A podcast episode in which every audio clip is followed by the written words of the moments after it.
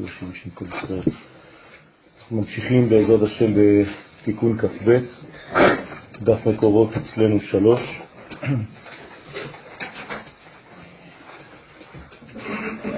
דיברנו על האוויר המחכים של ארץ ישראל, שהוא בא מצד החוכמה, שזה היוד שנכנסת בתוך המילה אור, והאור זה הרז, וכשהיוד נכנסת באור זה בעצם גורם לחיבור, לצירוף של אוויר, והאוויר הזה בעצם יש לו כוח החוכמה. וכשהחוכמה בעולם האצילות מתגלה, אז כמובן שכל החיים, כל המדרגות נמצאות ויוצאות מהמדרגה הזאת. אה, הסברנו על ההים, על שתי ההים, שהם בעצם הבינה והמלכות, וחמישה חסדים, חמש גבורות. דיברנו על כל הבניין של כל דברים אתם שומעים, ובעזרת השם אנחנו עכשיו אה, ניגשים אל כל החמש והחמש, זאת אומרת שהוא ציטט לנו ראשיכם, שבטיכם, זקניכם, שוטריכם, כל איש ישראל, זה בעצם החמש שבלוח הראשון, ובלוח השני, תפיכם, נשיכם, גרך, חוטב עציך ושואב מימיך. אנחנו עכשיו בקטע האחרון למטה, מאמר חדש, והגאון מווילנה נותן לנו הקדמה. מפרש עוד כי ה' של שם הוויה, כלומר שתי ההאים, הם סוד טרנד דיבורים, שני הדיברות של אנוכי ולא יהיה לך. אנחנו יודעים שאנוכי ולא יהיה בדיבור אחד נאמרו. אז זה נאמר בדיבור אחד נאמרו. זאת אומרת שבהר סיני ההא הראשונה התחברה להא האחרונה. פירושו של דבר שהמלכות התחברה לבינה.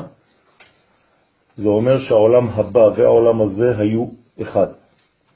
לא היה הפרש בין העולם הבא לבין העולם הזה, כביכול העולם הבא ירד והתגלה בלבוש של העולם הזה. השמיים והארץ התחברו, וברגע שהאידיאלים העליונים, שמיים, מתחברים למציאות התחתונה, מלכות, בעצם זה גמר התיקון. זה, התיקון היה אמור להסתיים באותה שעה, רק שחסר משהו, חסר כמה דברים, קודם כל ארץ ישראל, אז uh, אנחנו חייבים להיכנס ממש דה פקטו אל הגבולות, אחת, כן, מכמה אפשרויות של גבולות ארץ ישראל.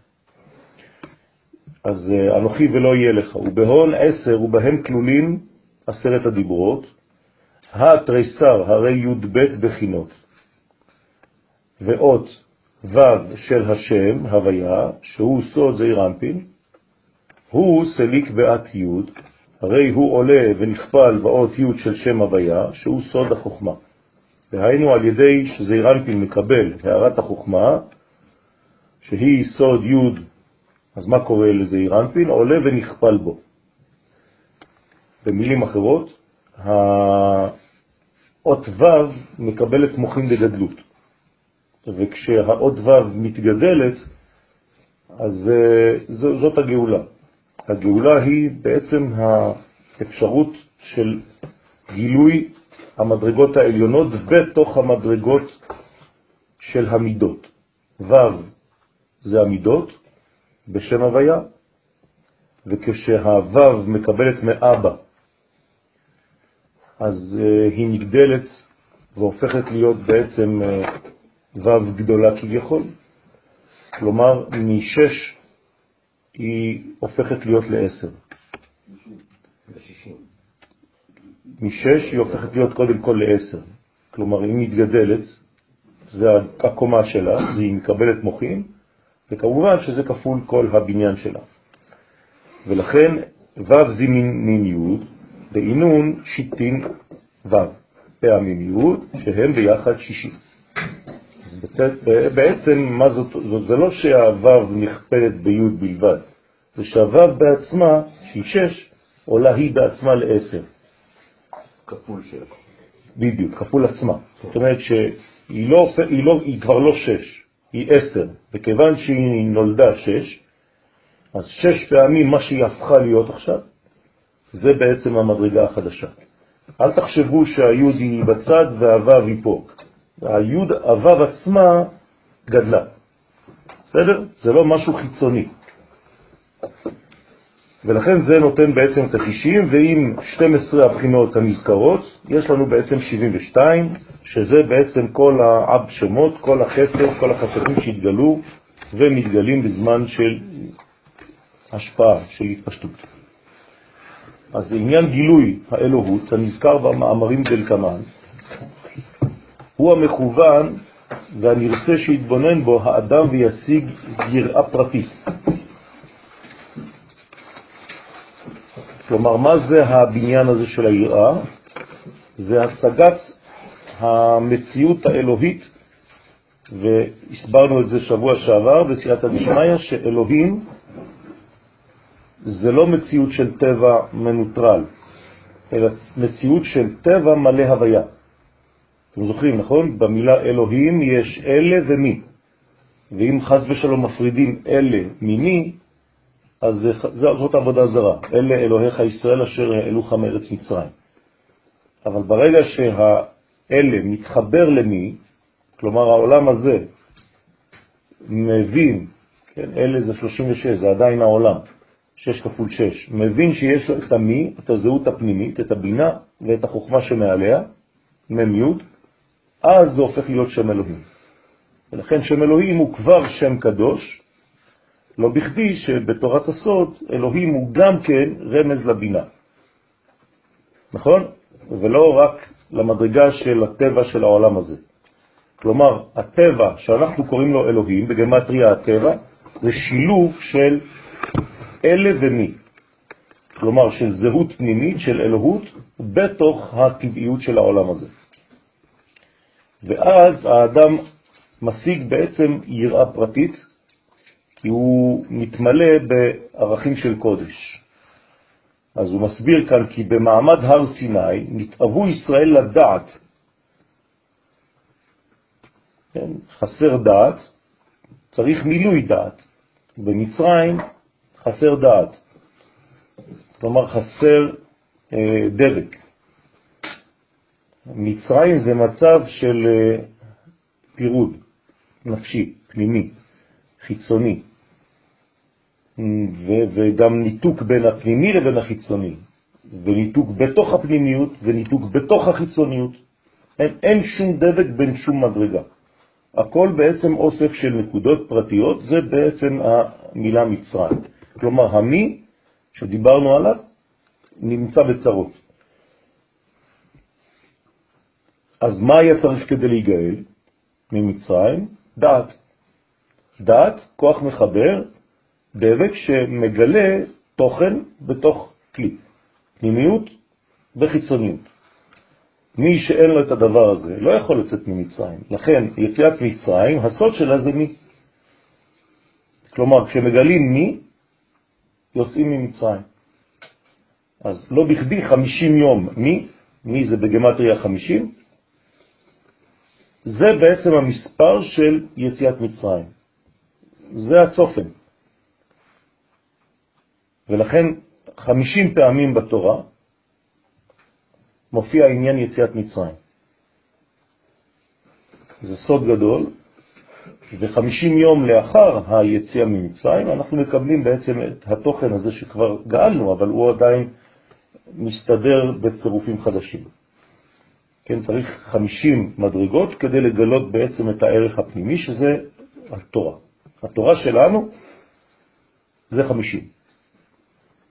ואדם שלומד תורה, אדם שעוסק בתורה, אדם שמלא תורה, אז הוא מתמלא בחמישים, ואז הוא מקבל בחזרה את הזהות שלו. כמובן שהזהות הזאת חייבת להתלבש בכלים אם לא, חז ושלום, אם הכלים לא מתאימים, הוא לא יכול לקבל תורה. אז אה, כל הבניין הזה הוא משלב פנימיות מי בחיצוניות אלה. לכן אנוכי הוויה אלוהיך. חייב להיות גם הוויה וגם אלוהים. פרעה לא הגיע עד אלוהים? כאילו... עד אלוהים כן. כן. מדרגה של אלוהים. אז היה לו מי? היה לו מדרגה של מי? של הטבע. בסדר? אבל הוא לא השיג את ההוויה, את י' כו' את השורש, את העצם. זה, זה בעצם אדם, זה לא, לאו דווקא פרעה. כל אדם שלא משיג את זה, אז פרעה שולט בו. זה כאילו שיש לכל אחד מאיתנו איזה מלך פנימי, שלא מאפשר לו, שמפריע לו, פרעה לשון הפרעה, להשיג את הי' כו' ואז הוא נשאר תקוע במציאות הטבעית, גם אם הוא מאמין, אבל זה הכל בטבע.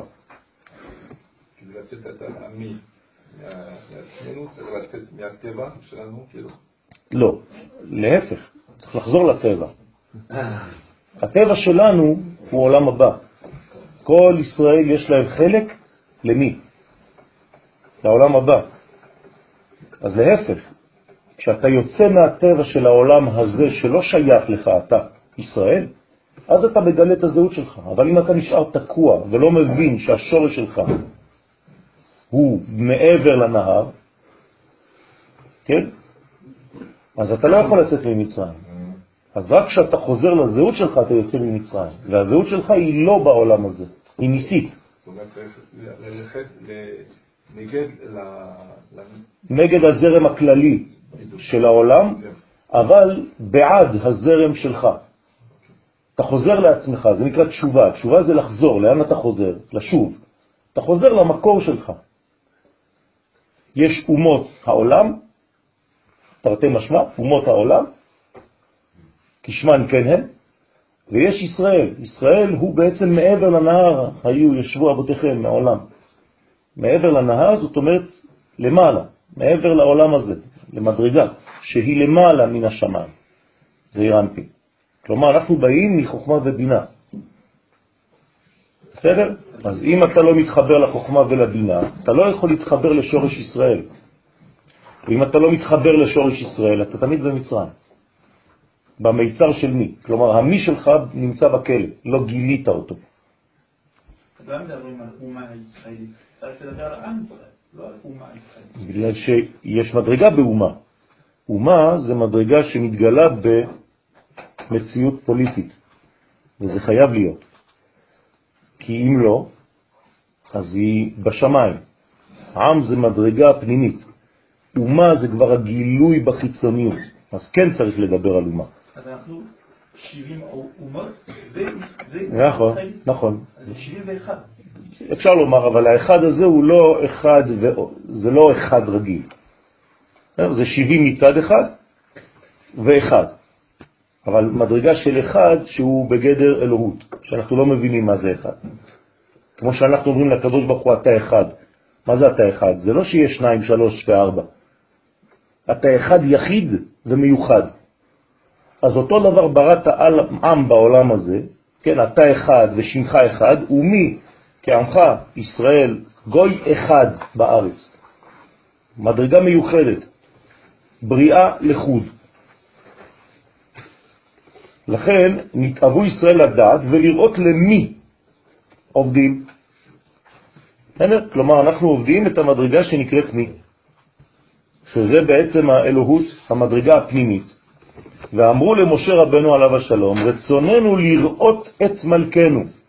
במילים אחרות, אנחנו לא רוצים שום מתווך. עם כל הכבוד לך, משה רבנו, אנחנו רוצים לראות אם אתה לא מרמה אותנו, אם אתה לא איזה אדם כריזמטי מאוד, שמגלה לנו דברים, אבל אנחנו רוצים לראות את המלך. לא דומה שומע מפי המלך, שומע מפי העבד שלו. אנחנו רוצים לראות ישירות את המלך, והקדוש ברוך הוא אומר למשה הם צודקים. אם לא, אם הם לא עושים את הברור הזה היום, כלומר שם באותה תקופה, כן, אז הם אה, בדורות הבאים לא יאמינו באמונה אמיתית בשורש הפנימי. כלומר, צריך להיעשות בזמן מתן תורה ברור.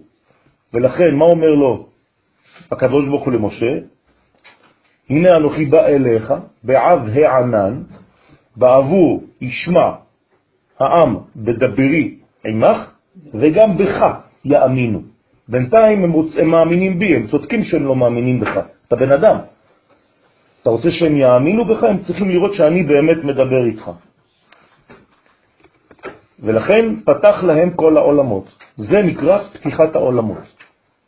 כלומר, מהעולם הזה, עשייה, רואים את עולם האצילות.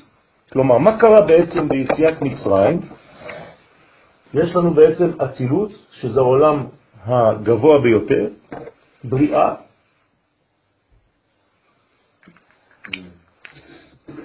יצירה ועשייה. עכשיו, בדרך כלל הדברים, יש פתחים שונים. אז עולם העשייה, כשהוא מסתכל על עולם היצירה, הוא לא רואה כלום, זה סגור, זה מסך. במתן תורה קרה זה. זאת אומרת שמהעולם הזה שלנו ראינו ישירות את כל הפתחים. זה נקרא שבעצם כל הגלגלים היו בעצם בחיבור אחד שהפתח מגלה את השורש הפנימי עד אינסוף ברוך הוא. זה נקרא פתיחת השמיים. כל הגלגלים הסתדרו בצורה כזאת שיש בעצם פתח אחד שרואה את כל הפתחים. כמו שהיו רואים מהר הזיתים את קודש הקודשים, בזווית ישרה, שכל הדלתות היו פתוחות עד הפנימיות. כן, זה בעצם הקו, לא הצמצום, הקו. שיורד מאין סוף המקיף ומתגלה דרך הקו. הקו הזה נקרא אדם קדמון, אק. זאת אומרת שראינו בעצם את הקו, את המדרגה של אדם קדמון, במילים פשוטות שלנו, ראינו את המקור הראשוני לכל הבריאה ואת היעד ואת הלמה. וזה ממש טיפה. כי היה צוהר ולא ראינו את ה... בסדר, נכון, אבל זה לא חשוב, יש כבר מדרגה שמחברת, אנחנו כבר בקו. להיות בקו הזה זה כבר דבר גדול מאוד. הרי כל העניין של העולם שלנו זה כמה אתה קרוב לקו הזה. בארץ ישראל, במקום הזה שאנחנו נמצאים בו, אנחנו נוגעים בקו. מעל הר הבית, כן, יש ריק קטן מאוד, ככה כתוב בחסד לאברהם, ומעל הקו הזה בעצם מגיע הקו של אדם קדמון. ומי שקרוב לקו בעצם נוגע גם כבר למעלה, כי אתה לא צריך להיות למעלה, מספיק שתיגע בקו הזה. ככל שאתה יוצא מחוץ לארץ ישראל, אתה מתרחק מהקו. לכן ההשגחה האמיתית היא כאן, זה נקרא השגחה. בחוץ לארץ אתה בהפקר, חז ושלום, מהאלוהות. כן, מה? שאלה? בשעת רצון גם נוצר מצב כזה?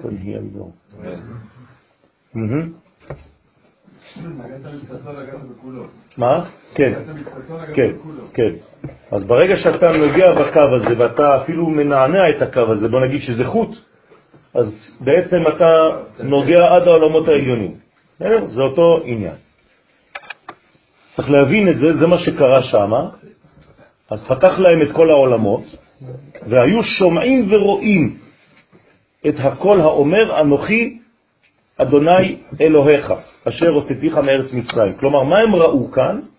את הקו האנכי, אנוכי מלשון אנכי. כלומר, הם ראו את אנא נפשי, כתבית יהבית. כלומר, הם ראו את הבניין הפנימי ביותר. זה נקרא אנוכי. ומה הוא עושה האנוכי הזה? הוא מחבר בין הוויה לבין אלוהים. ולא סתם מחבר, אלא בכיוון, אלוהיך. לא אני השם אלוהים. זה הפך להיות השם אלוהים, אבל שלך, מיוחד לך. והחיבור הזה, עכשיו הוא מגלה להם, מי הוציא אותנו ממצרים? השם אלוהים. בסדר? האנוכי הזה שהוא השם אלוהיך, אשר הוצאתיך מארץ מצרים. אם לא היית מחבר בין הוויה לבין אלוהים, לא היית יוצא ממצרים. תרגום להיום, מי שלא יודע לחבר הוויה אלוהים בחיים שלו, לא יוצא ממצרים. גם היום. אלוהים זה 86, הוויה זה 26, ביחד זה? לא, 112, זה מעבר יבוק. כלומר, רק מי שמסוגל לראות את ההוויה בתוך הטבע, כן, ישמעאל נולד כשאבא שלו בן 86, כלומר הוא לא מסוגל, עשיו, סליחה, אה, ישמעאל, ישמעאל, ישמעאל, סליחה, הוא לא מסוגל לצאת מזה. ואותו דבר אצל עשיו, הוא לא יכול, הם לא יכולים לצאת מהמדרגה הזאת הטבעית, הם סגורים בתוך מערכת של טבע. אז מי יגאל אותם? רק עם ישראל. כלומר, אנחנו ממונים על גאולת העולם. בלעדינו העולם לא יכול להיגאל, רבותיי, יש לנו אחריות. ובגלל שאנחנו כן יכולים לעשות את זה, זה מעבר יבוק, זה אותיות יעקב, חסר עין. כלומר, יעקב נהיה שלם כשהוא גואל את 70 האומות. 70, עין. זה הסוד הגדול. ואז הוא יהיה ישראל. ואז הוא, הוא הופך, הוא כבר ישראל, אבל הוא מגלה בתוך היעקב הזה, דרך אגב, לעתיד לבוא, מוסיפים לו אפילו ו', יעקב עם ו', כי הוא עשה בעצם את החיבור. בסדר? אז זה הבניין של ישראל, יעקב ישורון, יעקב ישראל ישורון, י' י' י'. בסדר? שלוש יודים, כן. ים סוף, היינו באותו מצב כזה? כן, בקריאת ים סוף יותר גדול. מיציאת מצרים. כלומר, גאולת הים, קריאת ים סוף, בקיאת הים גדולה יותר מיציאת מצרים. תבינו. מה? כן, כן. לא, הוא מדבר עכשיו על יציאת מצרים. לא. אה, על עשרת הדיברות. אה, זה משהו אחר. זה שלב אחר. אבל אה, בקיאת הים, אני מדבר עכשיו מצטמצם לחג הפסח, בוא נגיד, בקיאת הים יותר גבוהה. למה? כי היא כבר רמז, היא משליחה אותנו לגאולה האחרונה. תשימו לב, תמיד תמיד תמיד שביעי של פסח, שזה בקיאת ים סוף, זה יום העצמאות, זה אותו יום. וחכמים אומרים לנו, תיזהר, יציאת מצרים זה קטן ביחס לגאולת הים. במילים אחרות, הגאולה האחרונה תהיה גדולה יותר מהגאולה הראשונה. כלומר, יום העצמאות הוא חשוב יותר מפסח. רק שהיום אתה אומר את זה, ישרפו אותך, אבל זה, זה בדיוק מה שקורה. רק אנשים, עד שיפול האסימון, זה לוקח זמן. אתם זוכרים את האטבש, נכון? שבשולחן ערוך. ואי תמה דבאורייתא מליל ולה יתיר. ואם תאמר מה שאמרנו לאל שבתורה שבכתב שיסוד זעיר אנפין דאצילות, דיבר הקדוש ברוך הוא את עשרת הדיברות, כלומר מאיזו קומה הקדוש ברוך הוא דיבר, בזעיר אנפין או יותר גבוה מזעיר אנפין? ולא דיבר יותר דרך שאר העולמות, ואמר שאינו כן, אומר לא, זה לא ככה. הקדוש ברוך הוא לא דיבר מזעיר אנפין בלבד, כי זעיר אנפין זה תורה שהיא בעצם רק בו' של שם הוויה, י' כו' איפה זה זעיר אנפין? זה הו'. אבל תורה קיבלנו מאיפה? ממדרגה שנקראת סיני, נכון? משה קיבל תורה מסיני, לא בסיני, מסיני, ממדרגה שנקראת סיני, וסיני למדנו כבר, זה כבר בינה ומעלה. אלא לא השתכח אתר לאלה ותתא דלה מליל מיני. לא נמצא מקום למעלה בעולמות העליונים ולמטה בעולמות התחתונים שלא דיבר הקדוש ברוך הוא משם. כלומר, מאיפה יצא הדיבור האלוהי? מהכל. במילים שלנו היום, אני חייב לתרגם לכם את זה. מה זה אומר? שהקדוש ברוך הוא מדבר מכל הקומות, בכל הקומות. אל תסגור את הקדוש ברוך הוא בשיטה שלך, בארון שלך, בגוון שלך. במילים אחרות, הקדוש ברוך הוא לא ייתכן שהוא ידבר בהיסטוריה דרך בן גוריון או דרך הרצל. אתה טועה. הוא מדבר מכל הקומות. ואתה לא תגיד לו מאיפה לדבר. כשהקדוש ברוך הוא מתגלה, הוא מתגלה בערכים שאתה לא מבין, מארבע רוחות בואי הרוח. אסור לי לצמצם את הקדוש ברוך הוא לגישה שאני למדתי מהרב שלי. אתה סוגר, זאת עבודה זרה. הקדוש ברוך הוא מדבר מכל המדרגות, גם מהמן. אפילו במלאכים, אפילו דרך המלאכים שבעולם היצירה דיבר הקדוש ברוך הוא. כלומר, כולם מדברים. זה הדיבור שלו. כולם מופיעים את דברו. כולם פועלים את פעולתו. הרי אתה מאמין, לית אתר פנוי מיני. אין מקום שפנוי ממנו, אז אין גם זמן שפנוי ממנו ואין גם נפש שפנויה ממנו. אז כמו שאני חוזר ואומר, הקדוש ברוך הוא נמצא בהשגחה פרטית תמיד, תמיד, תמיד, חוץ מיום אחד בהיסטוריה שהוא יצא מההיסטוריה, יום העצמאות. שם אין השגחה, הוא יצא. אתה, אתה מבין שזה לא ייתכן. הוא נמצא בכל, בכל המקומות הוא מתגלה. ובני ישראל, כששמעו את הדיבור יוצא מכל העולמות, כן, מכל הרבדים, מכל הקומות, מכל השכבות, ראו והבינו, כלומר מי ראה? אפילו העצמות שלהם, החלק התחתון של הגוף שלהם, חווה את החוויה של השכל. לכן אני כל הזמן אומר, כשאתה לומד תורה, מי לומד? כולך לומד. זה לא רק השכל שלך, מי שלומד תורה רק עם השכל, ולא משתף שם את הרגשות שלו, ולא משתף שם את הגוף שלו, ולא משתף את כל העצמות שלו, אז הלימוד שלו הוא מאוד מאוד קטן. זה נקרא קוצר רוח. כשיש לך קוצר רוח, אתה לא יכול לשמוע למשה. לכן ראו והבינו דלה ישתכח באלוהה אחרה אית בעלמא, שלא שייך בשום פנים ואופן לחשוב שיש מציאות אלוה אחר בעולם. כלומר, אתה לא יכול להגיע למסקנה שזה לא שייך לאלוהות. או שאדם כזה לא שייך לאלוהות, או שזמן כזה לא שייך לאלוהות, או שמקום כזה לא שייך. הבנתם? אין דבר כזה. זה לא קל. לא, אם אתה מגיע לתפיסה שלהם כרגע, אתה מדבר עליהם. בגלל שהם היו שם, הם קיבלו. זה הפוך. שום דבר לא יכול היה להתגלות אם הם לא היו ניגשים באחדות הזאת.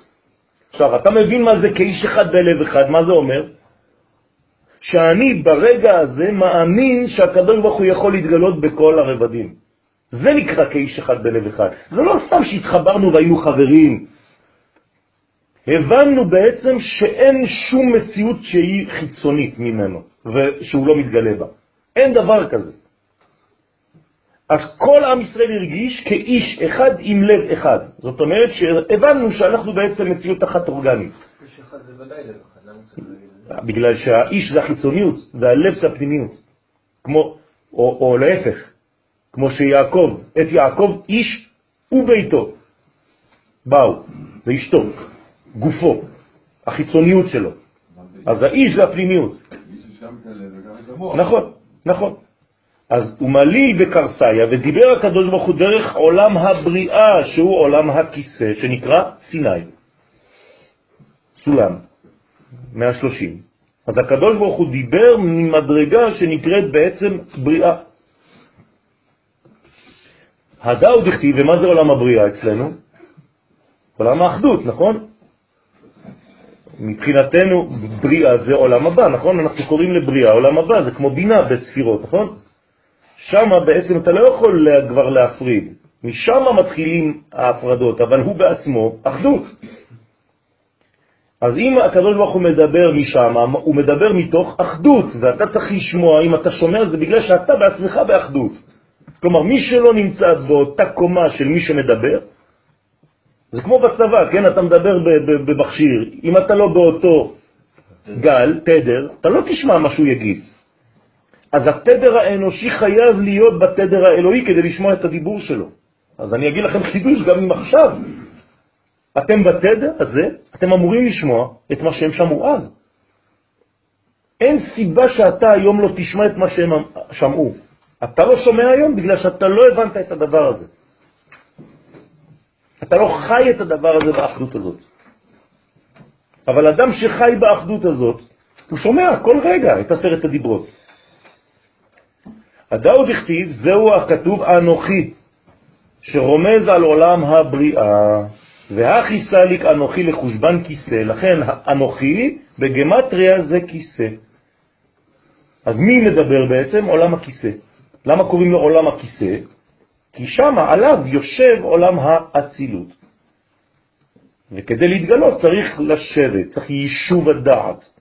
אז הדעת מתיישבת, עולם האצילות חייב למצוא לעצמו כיסא.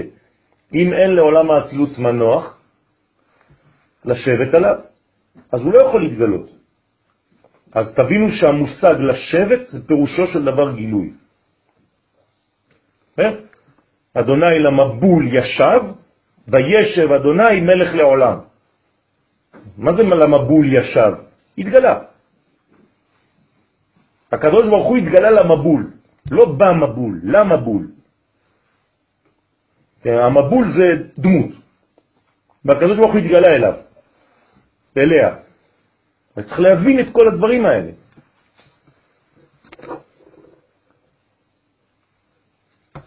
מ"ם בית ל"ו, מבול. אז לכן, וכך עולה מילת אנוכי כמספר כיסא. אז בעצם האנוכי זה 81. זה הכיסא. לרמוז שדיבר הקדוש ברוך הוא מעולם הכיסא. בסדר? במציאות אחרת אנחנו אומרים שהתגברנו על עמלק. שעמלק לא מאפשר את עולם הכיסא, נכון? אמרנו שאין הכיסא שלם. מה זאת אומרת שאין הכיסא שלם? עכשיו זה מובן יותר, שהעמלק בעצם מה הכוח שלו, מה הוא רוצה לעשות? שנשאר בכס ולא בכיסא.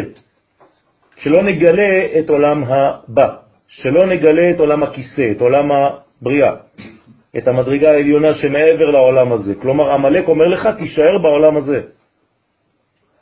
אל, את, אין מה לעשות במקום אחר, אין מקום אחר. זה רק פה, זהו, זה רק למטה. אתה והטבע שלך, אתה סגור בתוך הטבע. כן, אין דבר כזה. אין אלוהות, אין משהו למעלה, הכל פה. מקסימום שאתה יכול להגיע זה פילוסופיה. זה עדיין אנושי. בסדר? אתה תקוע בתוך מעגל טבעי יבש, חוקים. זה המלאק. ואנחנו אומרים לו לא. אנחנו באים ממקום אחר, אנחנו חוזרים למקום אחר. מה זה חוזרים? אנחנו גורמים לכך שהמקום הגבוה הזה יבוא לפה. זה נקרא לחזור. אנחנו לא עולים. כן, שאול. מבחינתם, זה שיושבים היום בהר הבית, הכרה ממש רצינית מה שעכשיו אתה מלמד אותנו. מי זה הם? היום המוסלמים שהולכו... אז תגיד, אני לא יודע על מה אתה מדבר. הם לא סתם אוחזים במקום הזה. כלומר שמבחינת הדעת, אם ככה הם מבינים, הם מבינים בדיוק בדיוק איפה ה... כן, טוב, זה, זה כבר צריך להבין מבחינה גם כן גיאופוליטית איך הם הגיעו לשם.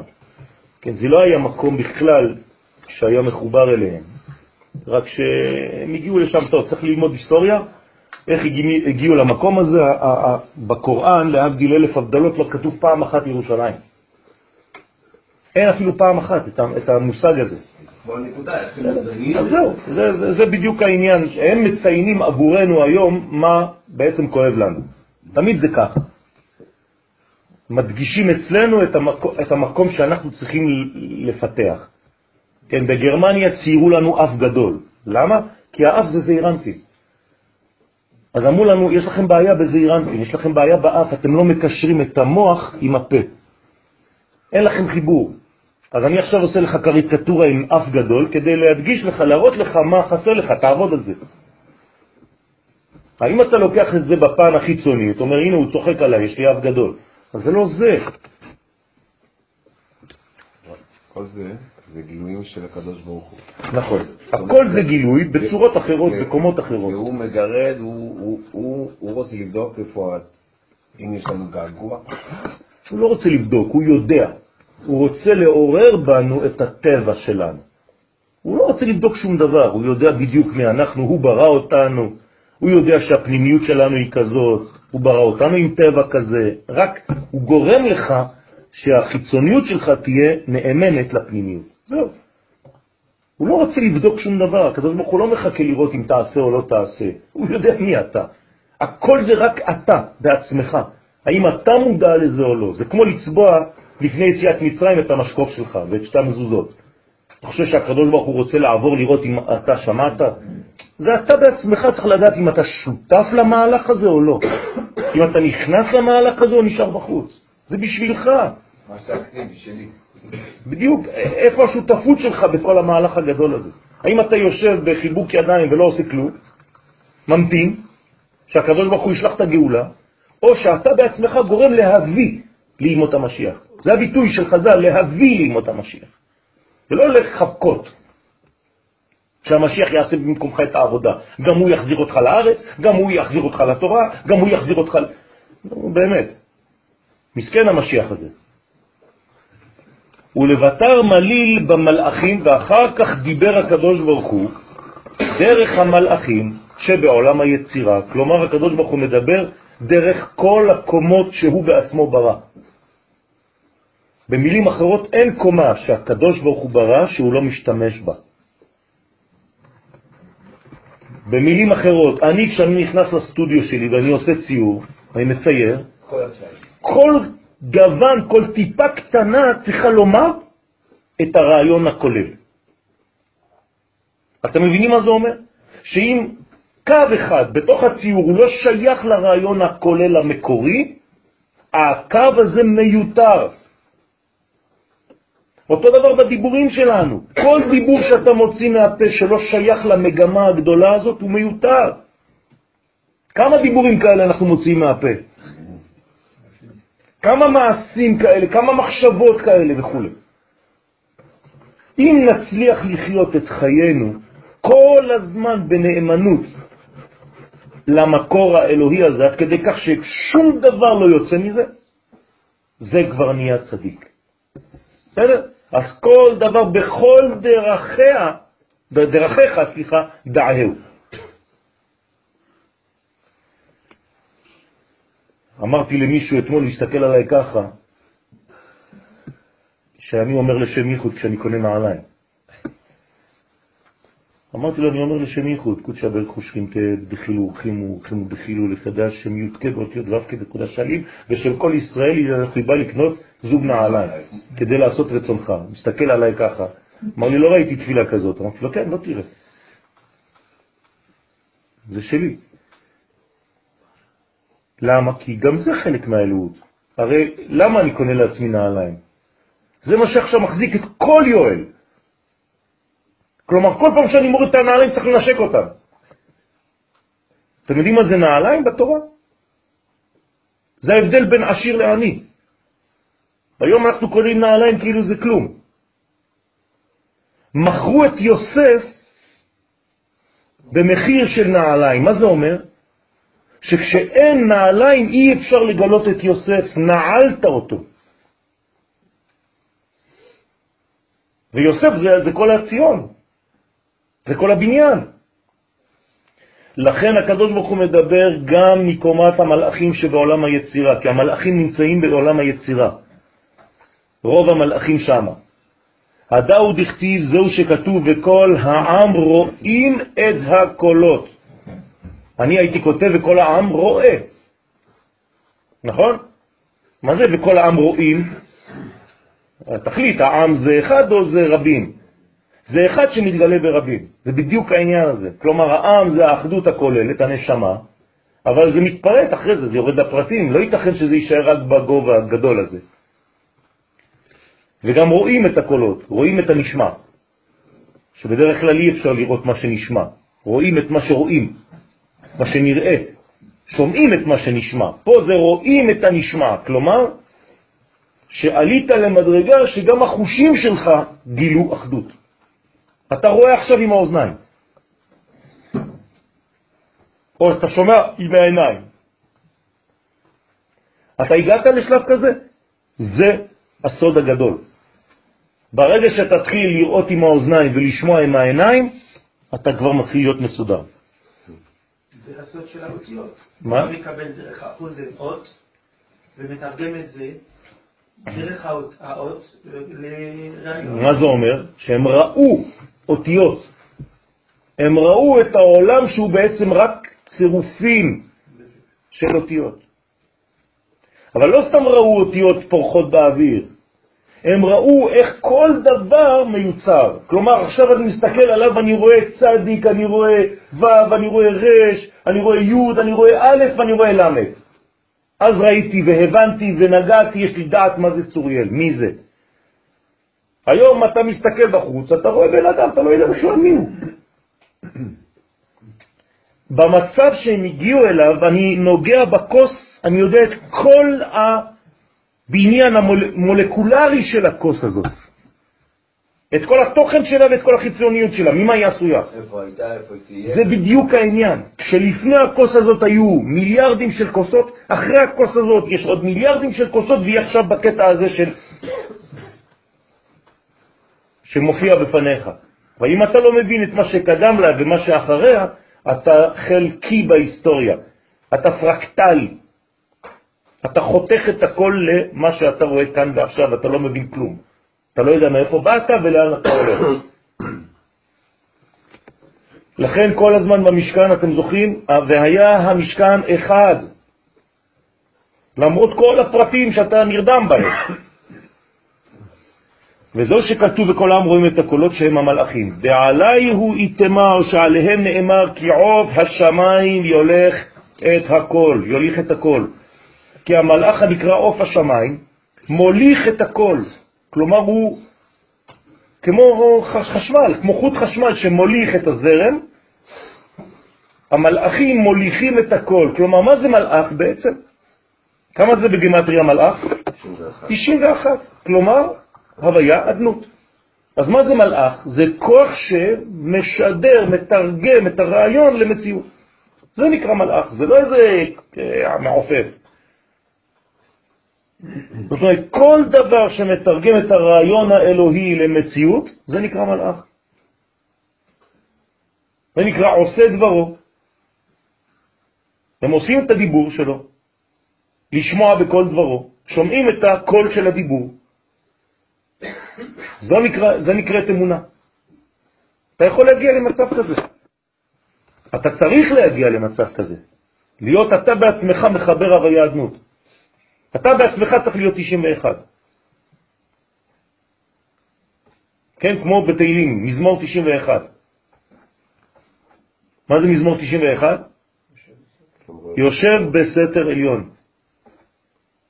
זה, זה המזמור. כנס ותראה מה כתוב שם. בצל שדי תלונן.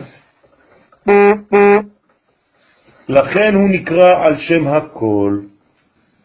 כי זה, מי זה נקרא על שם הכל? אותו מלאך, כן, עוף השמיים. כי שמות המלאכים משתנים לפי מצוות עבודת השליחות, שהם משתלחים. כלומר, לכל מלאך, כל פעם משנים לו את השם לפי השליחות שלו. הוא הופך להיות חלק מהשירות גם בשמו. הוא נכון. השם שלו זה השליחות, זה הגילוי. הרי אמרנו ששם זה גילוי, נכון?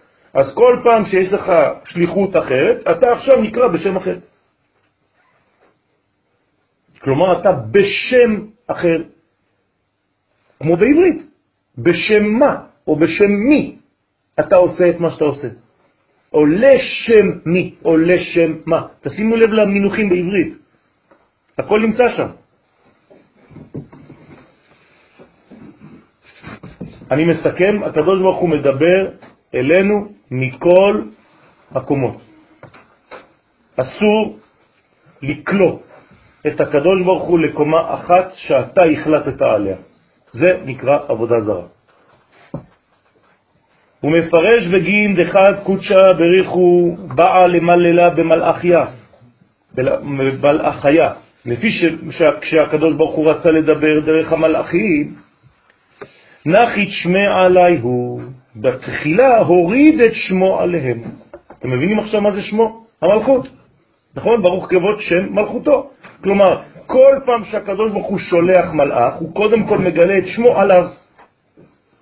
עכשיו, על, על מי הקדוש ברוך הוא מגלה את שמו? על עם ישראל. אנחנו השם שלו. אתם הבנתם את הדבר הזה, מה שאני אומר לכם עכשיו? אנחנו שמו של הקדוש ברוך הוא, כלומר, כל מה שתראו ממנו זה דרכנו. איך אני יודע שאנחנו שמו של הקדוש ברוך הוא? שמה? מה כתוב עלינו? לא. איך אני יודע שעם ישראל הוא השם של הקדוש ברוך הוא? אתה אחד ושמך אחד. מי מגלה את האתה? שמך. ומי זה שמך? עמך ישראל גוי אחד בארץ. מה אומר הזוהר? רק בארץ ישראל. רבי שמעון בר יוחאי אומר, בארץ, בארץ הידועה, רק בארץ ישראל הם נקראים גוי אחד, בחוץ לארץ לא. זוהר מפורש. כלומר, אתה לא יכול להיות שם השם בחוץ לארץ. שמה, מה אתה? חילול השם. חילול השם. איך אני יודע שזה חילול השם? הקדוש ברוך הוא אומר את זה בעצמו, דרך נביא. איזה נביא? לא. יחזקאל, איזה פרק? ל"ו. מה הוא אומר שם? הקדוש ברוך הוא דרך הפה של הנביא?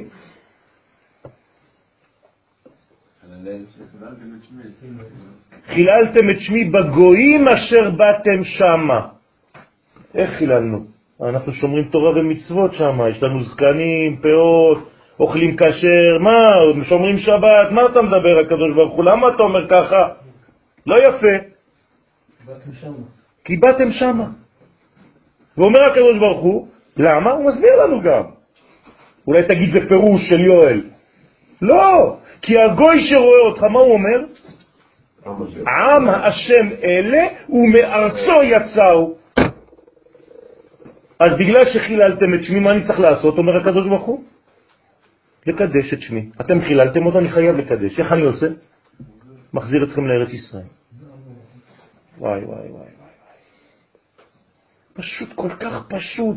עכשיו, נביא זה לא נביא, הוא לא בן אדם, זה הקדוש ברוך הוא מדבר, זה לא הנביא. אם לא, זה לא נביא, אל תקרא לו נביא. הקדוש ברוך הוא אומר לי בפירוש, אל תחיה בחוץ לארץ הזאת. כי אתה רק מחלל את שמי שם. ואתה ממשיך ובונה ומקים עוד בתי כנסת ועוד ישיבות ועוד זה, מתי? מתי תבין? כגב נדה, י' כו' באופן זה בשם י' כו' כסדרן. כלומר, כשהקדוש ברוך הוא מתגלה, הוא מתגלה בסדר, י' כו' ואנחנו עכשיו בחודש הזה. חודש ניסן זה גילוי של צירוף שם הוויה י' כו' ישמחו השמיים ותגל הארץ. הוא מפרש י' בחיה, חדה דאי אריה. י' ירדה ושרתה בחיה האחת שהיא האריה שבמרכבה, שעומד האריה בקו ימין שבחסד. אז היוד של שם הוויה זה האריה. נכון? יש ארבע חיות במרכבה הזאת, בהרכבה הזאת, במורכבות הזאת, בתרכובת הזאת, בצירוף הזה. האריה עצמו הוא חסד או שהוא הקו ימין של החסד? הוא הקו הימני, תשים לב, ש... קו ימין שבחסד, כלומר גם בחסד יש שמאל, הוא הימין של החסד, הוא החסד של החסד. בסדר? וי' זו כלולה מכל ד' אותיות השם הוויה. עכשיו, אם הוא הימין והראשון כנגד אות י', הרי האות י', י' כו' כל מה שקודם מכיל את מה שיבוא. זה מכיל את הכל. שני אלה גם כן מכילים את מה שיבוא. שלושת אלה גם מכילים את מה שיבוא. אז הוא מכיל את כולם. אז עכשיו הקו הימני שבחסד, שנקרא אריה, הוא בעצם מכיל כבר את כל האותיות של שם הוויה. כנודע שכל אות מדלת אותיות השם הוויה כלולה משם הוויה בעצמו. במילים אחרות, יש לי פה הוויה, יש לי פה הוויה, יש לי פה הוויה, יש לי פה הוויה, וככה בעצם יש הוויות בכל העולמות. כי העולם. כי, כי אם אין הוויה בעולם מיוחד, או אחד מכולם, אין חיים. אתה הווה, הוויה זה לשון לה, להוות, משהו, להיות. אז הקדוש ברוך הוא מהווה את כל העולמות בכל קומה וקומה. השם הוויה חייב להופיע בכל העץ. ובאיתמר ובאריה נאמר, אריה שאג מי לא ירא. בוודאי, אני לכן קראתי לכם את זה ככה. לא לא שאלתי אתכם שאלה לא עכשיו. יכולים לשמוע עכשיו תמיד בלי לחשוב על. בוודאי. אז בדרך כלל, איך קוראים לזה? אריה שאג? וואי, וואי, מי לא ירא? כן? אם אריה שואג, מי לא מפחד? לא. כשאריה שואג, המי כבר לא מפחד. למה הוא לא מפחד המי? כי הוא הצליח. כי האריה שואג. כלומר, מה זה האריה עכשיו? החסד שבחסד. כלומר, שכשהחסד של החסד מתגלה בעולם הזה, אז מי שקט? מי? למה? כי ה... מי? מי, איך הוא מתגלה? דרך מי הוא מתגלה המי? דרך החסד. עולם חסד ייבנה. אז כשהחסד לא פועל את פעולתו, מי דואג? בסדר? אז פה מי לא דואג? מי לא ירא? פירוש, דרך אגב, באריה וביוד של האריה, כן, יש לך כבר את כל הבניין של הגילוי. כי מה זה אריה? זה יראה, זה אותן אותיות. או ראייה, זה אותו דבר. אז האריה כולל את הראייה, את היראה, הראייה זה החוכמה, והיראה זה המלכות. אז הוא כולל את הכל. אז זה סוד אריה. בסדר? לא בכדי, הסדר של ירושלים זה הרי שואל. זה יהודה, זה המלכות. זה המלכות. פירוש כשיצא הדיבור של הקדוש ברוך הוא דרך אריה שבמרכבה, בשאגה, אז תשימו לב, בכל קומה הקדוש ברוך הוא מדבר בלשון אחרת, בסגנון אחר. שמה איך הוא מדבר? מה הדיבור של הקדוש ברוך הוא? שאגה. אתם מבינים שהקדוש ברוך הוא מדבר בקומה כזאת בשאגה, בקומה כזאת ב... לא חשוב, בקומה כזאת בלא חשוב. דיבור. שם זה צבע כזה, פה זה צבע כזה, אז תמיד אותו אחד שמדבר, רק הוא משתווה לקומה שממנה הוא מדבר. אז כשהוא מדבר דרך האריה, איך האריה מדבר? בשאגות. אז תדע לך שהאריה לא שואג, זה הקדוש ברוך הוא שמדבר דרכו. ומי שמבין את זה הוא כמו שלמה המלך שיודע מה אומר האריה כשהוא שואג. הוא לא חושב שזה איזה אריה עצבני. מי לא ירא? כמו שכתוב במעמד הר סיני, ובעבור תהיה יראתו על פניכם לבלתי תחתהו. כלומר, אם אתה רואה את הדבר הזה, אתה לא חוטא. עוד פעם, אפשר להבין את זה, אם תראה את זה, כן, תיזהר, אתה לא תחטוש, את זה, תחטא. ו- לא. ברגע שאתה רואה את כל זה, אתה כבר לא יכול לחטוא. אתה באין עוד מלבדו, גם גמרנו, הכל... אין, אין חטאים, אין אפשרות לחץ. עכשיו אני לוקח מכלל כן את הלא. כל פעם שאתה חוטא זה בגלל שאתה לא רואה את השלמות הזאת, זהו. יצאת לרגע אחד מהשלמות הזאת, לכן אתה בהחטאה. כלומר, במילים אחרות אנחנו לא אמורים לחטוא בכלל, אם היינו חיים לפי המודל הזה. כמו שהקדוש ברוך הוא בכבודו בעצמו, התברך שמו, הוא לא חוטא. למה הוא לא חוטא? כי הוא חי תמיד באחדות הזאת. ובא, ובאן אתה, ובאיזה מקום נתחלקו דלת אותיות השם הוויה באריה? כן? איך זה מתחלק באותיות? שם הוויה. ואמר י' ברשע, אז הי' שרתה בראשו של האריה, כמו החוכמה. אז עכשיו תצ- תצייר אריה, תצייר לו י' בראש, שזה כתר וחוכמה. ה' על גדפי, גדפוי, ה' הראשונה שרתה בכנפיו. מה יש לאריה הזה כנפיים? כן. מה זה כנפיים? בשביל מה יש את הכנפיים? לעוף, נכון? עכשיו, אם הוא עף, מה, הוא, מה זה אומר? שהוא, מה הוא צריך לעשות? בשביל מה הוא עף? הוא מביא דבר מכאן לכאן, הוא מוליך, נכון? זה מונית. עכשיו, אם הוא מוליך, אז כנראה שעליו רוכב מישהו. אם לא, אני לא צריך כנפיים, או מתחתם. נכון? עליו. זאת אומרת שעל האריה הזה, מי רוכב בעצם? הקדוש ברוך הוא, לא, לא ניכנס למדרגות. כלומר, הקדוש ברוך הוא משתמש באריה הזה כדי לעוף. שאלה, מה, הקדוש ברוך הוא צריך מונית? זה לא שהוא צריך מונית, זה שהוא מתגלה אלינו בקומות שונות, והוא רוצה להראות לך שהוא, כשהוא עובר ממקום למקום דרך אריה, תבין משהו. כשהוא יעבור ממקום למקום דרך כרוב, תבין עוד משהו.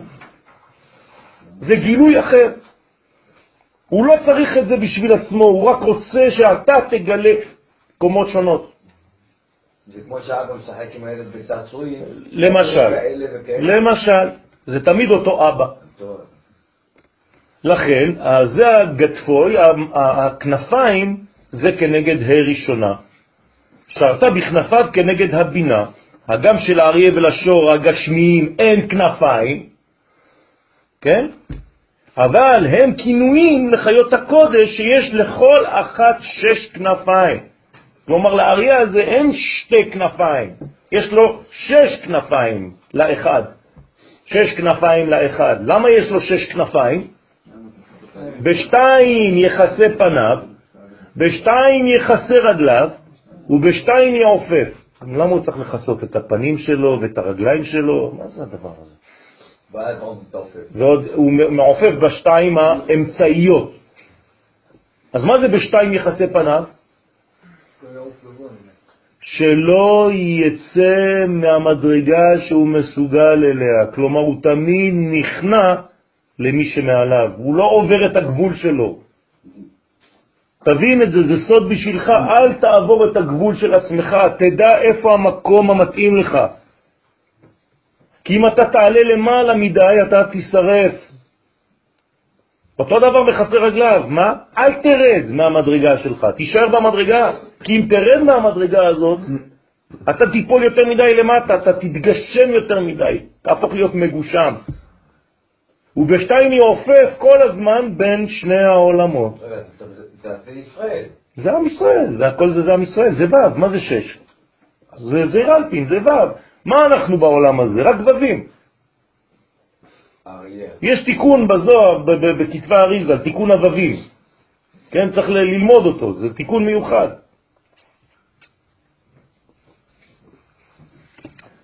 אז לכן ו' בפומה, ו' שרתה בפיו, אמרנו היוד בראש, כתר חוכמה, כנפיים, ה', עכשיו אנחנו הגענו לאות ו' של שם הוויה, נכון? אתם איתי או אתם לא עונים? אוקיי, ו' שרתה בפיו, שמשם יצא קול שהוא כנגד וק דזעיר אנפין. מה יוצא מהו'? קול, נכון? אתם זוכרים? מההא האחרונה יוצא דיבור, מהו' יוצא קול. אז יש לנו פה כתר חוכמה, בינה, ראש, כנפיים, פה. בדרך כלל פה זה מלכות, אבל פה לא יוצא דיבור, יוצא קול, שזה פנימי יותר.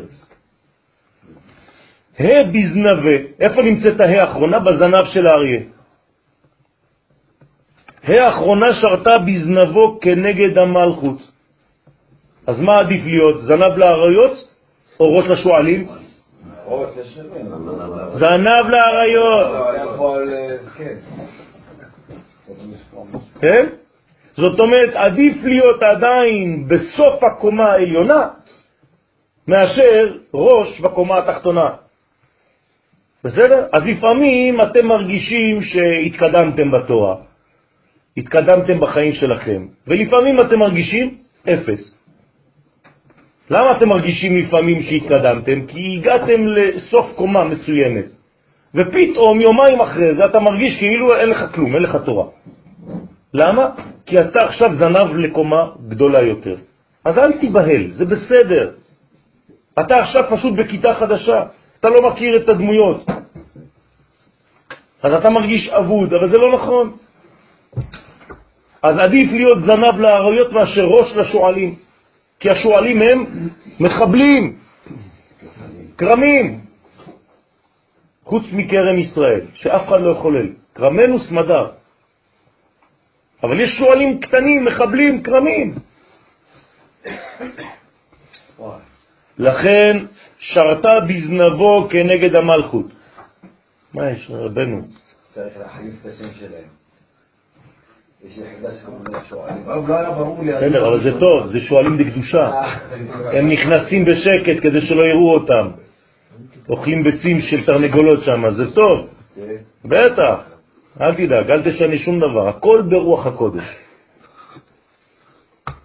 כל היחידות של צה"ל זה ברוח הקודש, בעזרת השם. מה שאלתם? הייתה שאלה פה? ביוד, ביוד, ביוד הראשונה. אה, הבנתי שהקי זה הכנפיים, העבר זה קול, והקי האחרונה זה זנב. עכשיו, אה, נו ככה. אני עכשיו אה, עושה לכם הדמיה. אריה עם כנפיים? הנה, האריה שלכם, כן?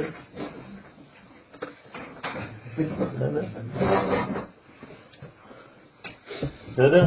זה עוד לא היה לנו. זה הכתר, זה היוד. כתר וחוכמה. הכנפיים שלו יש לו שישה, בסדר?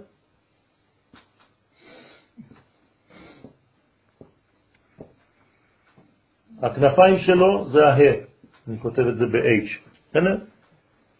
הפה שלו שמוציא קול זה הוו, והזנב שלו זה הה האחרונה. בסדר? ובגינה יתמר, אז לפי זה, בזנב, מה כתוב על הזנב הזה? ובגינה יתמר, ובשביל המלכות נאמר במסכת אבות, הווה זנב לאריות. הנה. תהיה זנב לאריות, זה טוב להיות זנב לאריות, למה? כי זה בחינת המלכות. ומה זה המלכות? הגילוי של הכל. אז מה אתה מגלה בזנב של האריה? בוא נראה אם הבנתם. כל. את החסד שבחסד. כי האריה כול כל כולו זה חסד שבחסד.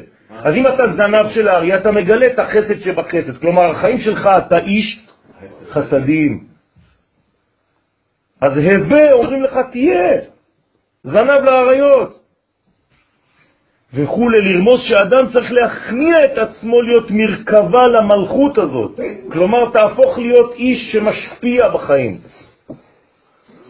זה נקרא להיות זנב לאריות. אתה אדם משפיע, אתה לא רק מקבל.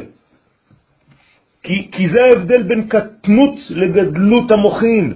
קטנות זה רק קבלה, גדלות זה קבלה על מנת להשפיע. הוא מסיק דבריו ואומר, ודא הוא ועל זה נאמר, ופני אריה אל הימין, לארבעתם, כי הוא בחסד שבצד ימין. אז הפנים שלו, כן, זה בימין, זה אחד מהצדדים של המרכבה. בסדר? הוא ממשיך ואומר, ולבטר הווה נחית בחיה דשמה שור. עכשיו אנחנו חוזרים, הולכים לחיה השנייה, שור. ואחר כך הוריד הקדוש ברוך הוא את שם הוויה לשרות על חיה אחרת, ששמה שור מצד הגבורה. כל הסיפור הזה, הוא בעל שור. נכון, כלומר אותו מדרגה, אותה מדרגה, תמיד מדברת, זה רק הקדוש ברוך הוא מדבר. פעם הוא מדבר בצורה של אריה, כלומר בחסדים, פעם הוא מדבר לעולם בצורה של שור, זה נקרא מרכבה. הבנתם? אל תדמיינו לעצמכם חז ושלום שיש איזה מרכבה עם גלגלים ושטויות, כן? זה הדיבור של הקדוש ברוך הוא שמורכב מארבעה בחינות. איך הקדוש ברוך הוא מתגלה בעולמנו. בסדר? לא לעשות לעצמך ציורים שהם לא קיימים. לכן החיה ששמה שור מצד הגבורה. כל פעם שאתה שומע שור, תדע לך שמדובר בגיבור.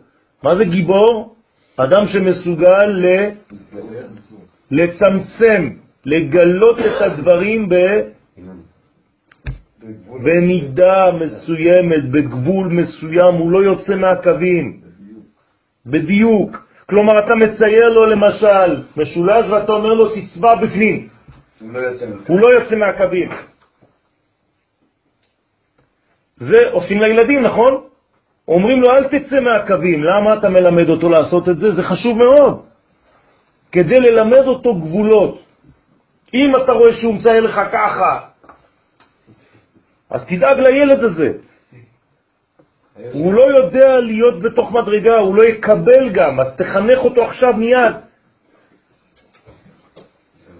איך לחנך אותו? על ידי זה קודם כל, בעניין פרקטי, בפנים, לא בחוץ. לא ככה, תראה לו אתה, כאן. לא רוצה שזה יצא מזה. ארבע פעמים, חמש פעמים, עשר פעמים. סתם. זה נקרא ריפוי בעיסוק. אתה תלמד אותו כאן, זה יהיה גם בחיים שלו. ככה הוא יכול לצאת ממצרים, כאילו? ככה הוא קודם כל מכיר את הזהות שלו. אם הוא לא יוצא מהדבר שלו, הוא יודע מי הוא ולא מישהו אחר. מה קורה פה? הוא לא יודע איפה הוא מתחיל ואיפה הוא נגמר. כי לידו יש עוד משולש. אז הוא כבר יצא לתחום של חברו. מבחינה פיזיולוגית זה סרטן. חס ושלום, זה כמו תא שנכנס לתא אחר, לתחום אחר של אחר.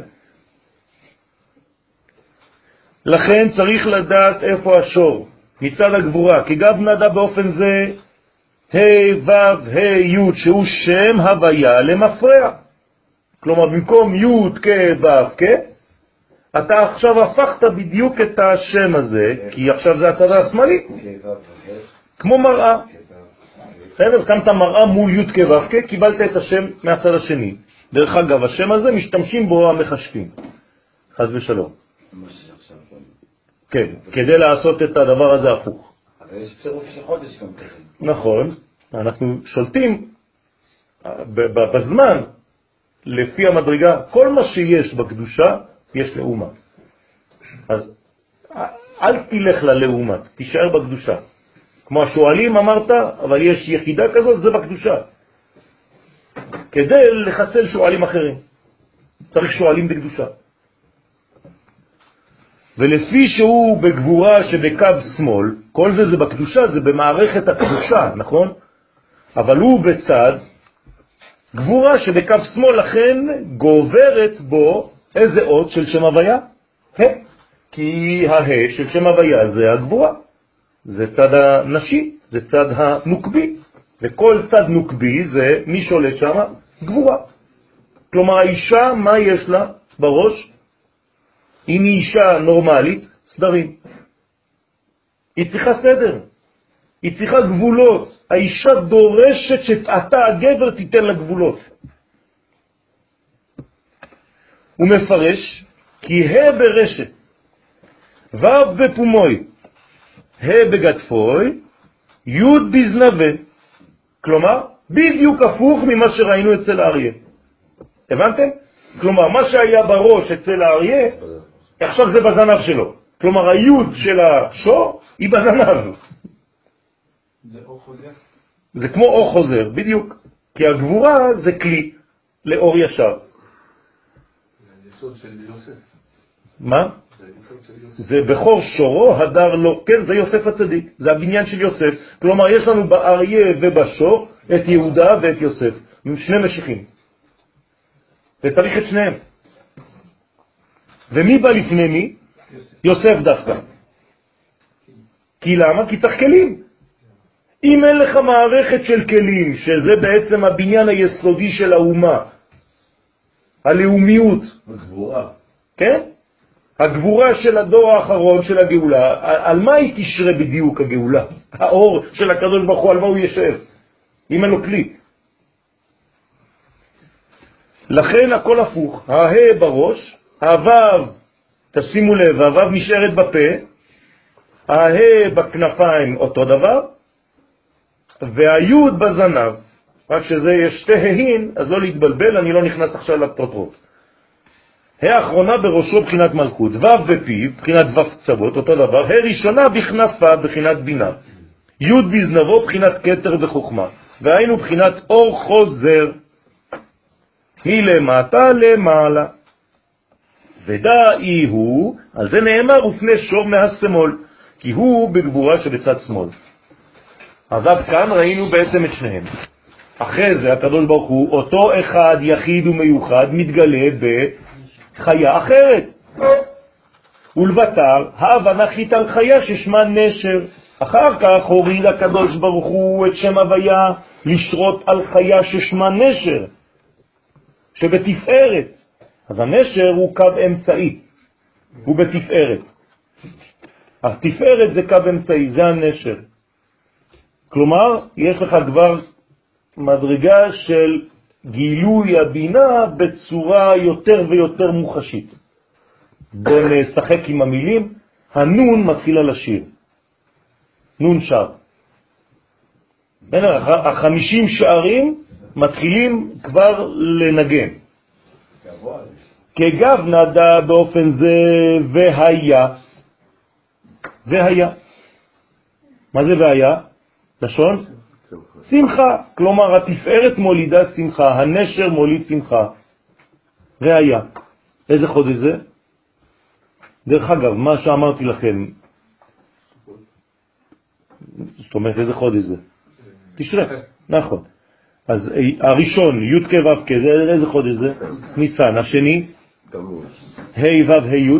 תמוז. תמוז. כן? השלישי? תשרה, והיה. כי בקו אמצעי גוברת אות ו'. הוא מפרש ו' ברשא, אז עכשיו הו' בראש.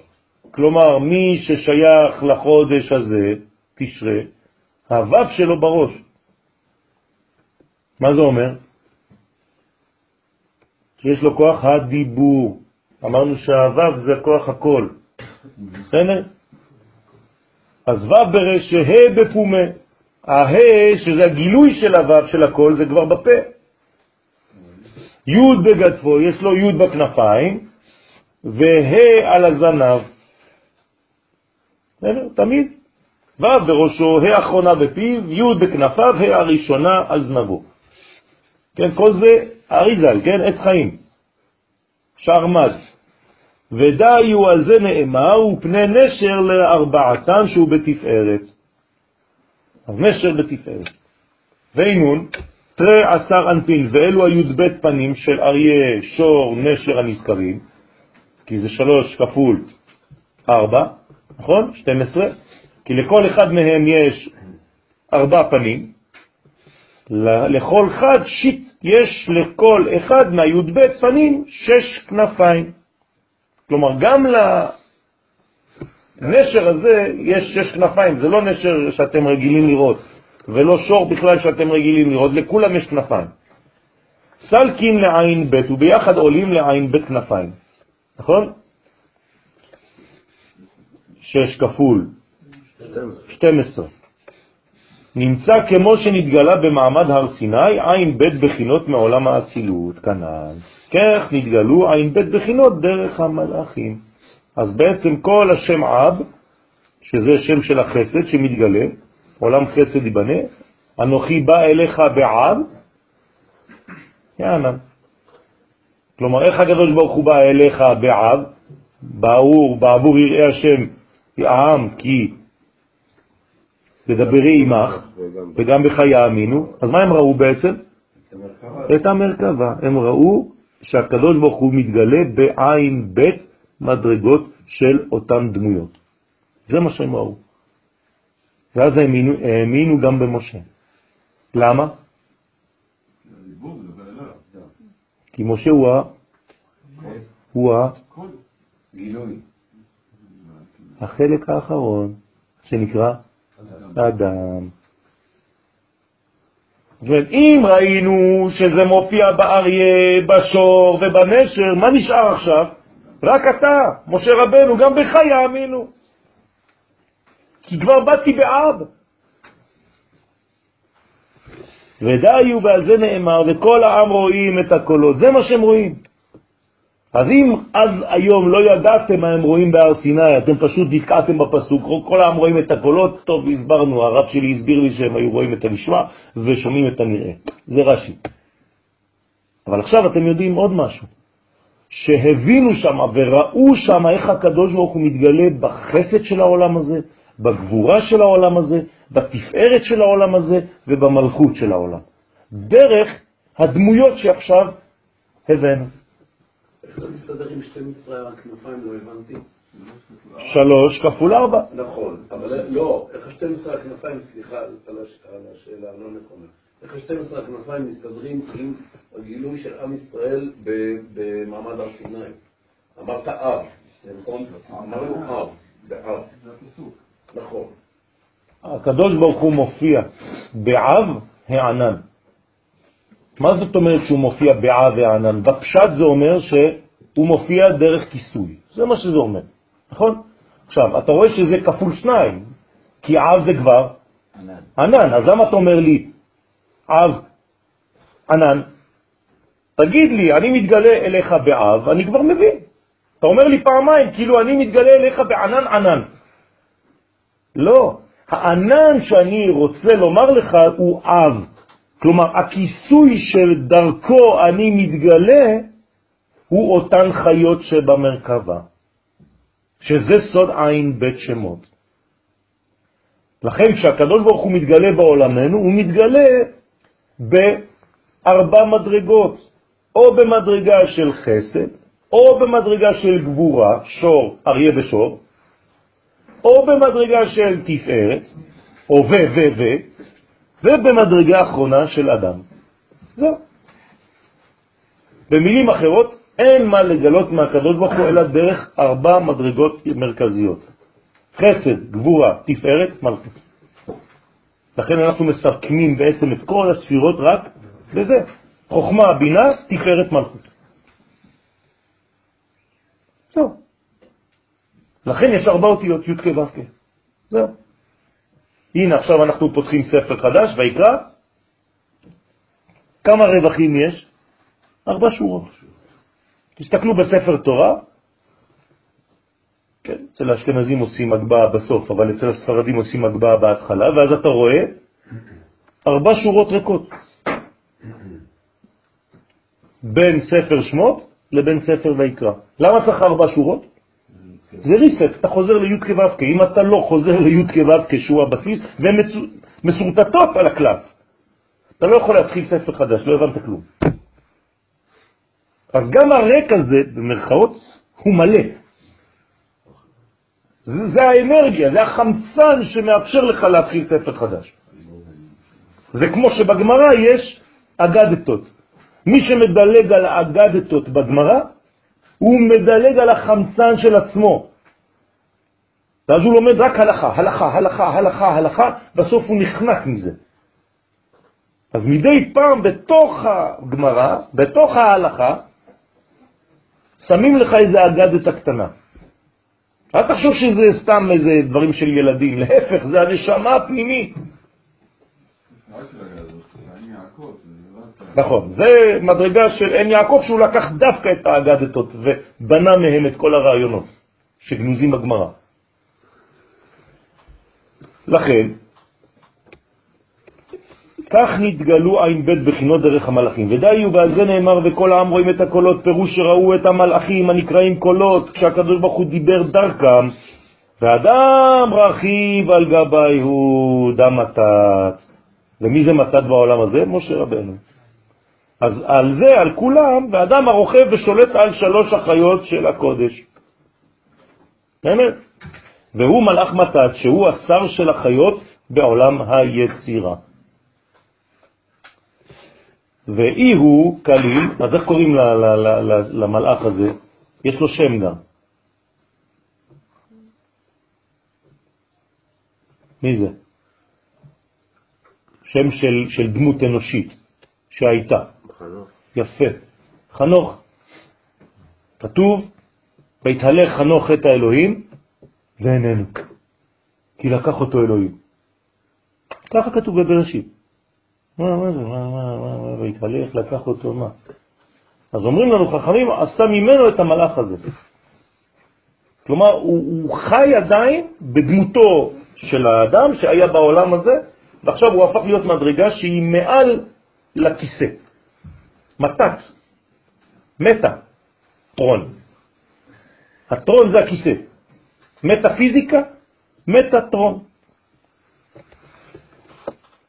דאי הוא כליל, שמה, דארבעין הוא טרן עטוון. אז מה זה האדם הזה? שהוא כולל את השם של מ"ם ב' אותיות של אנה בכוח.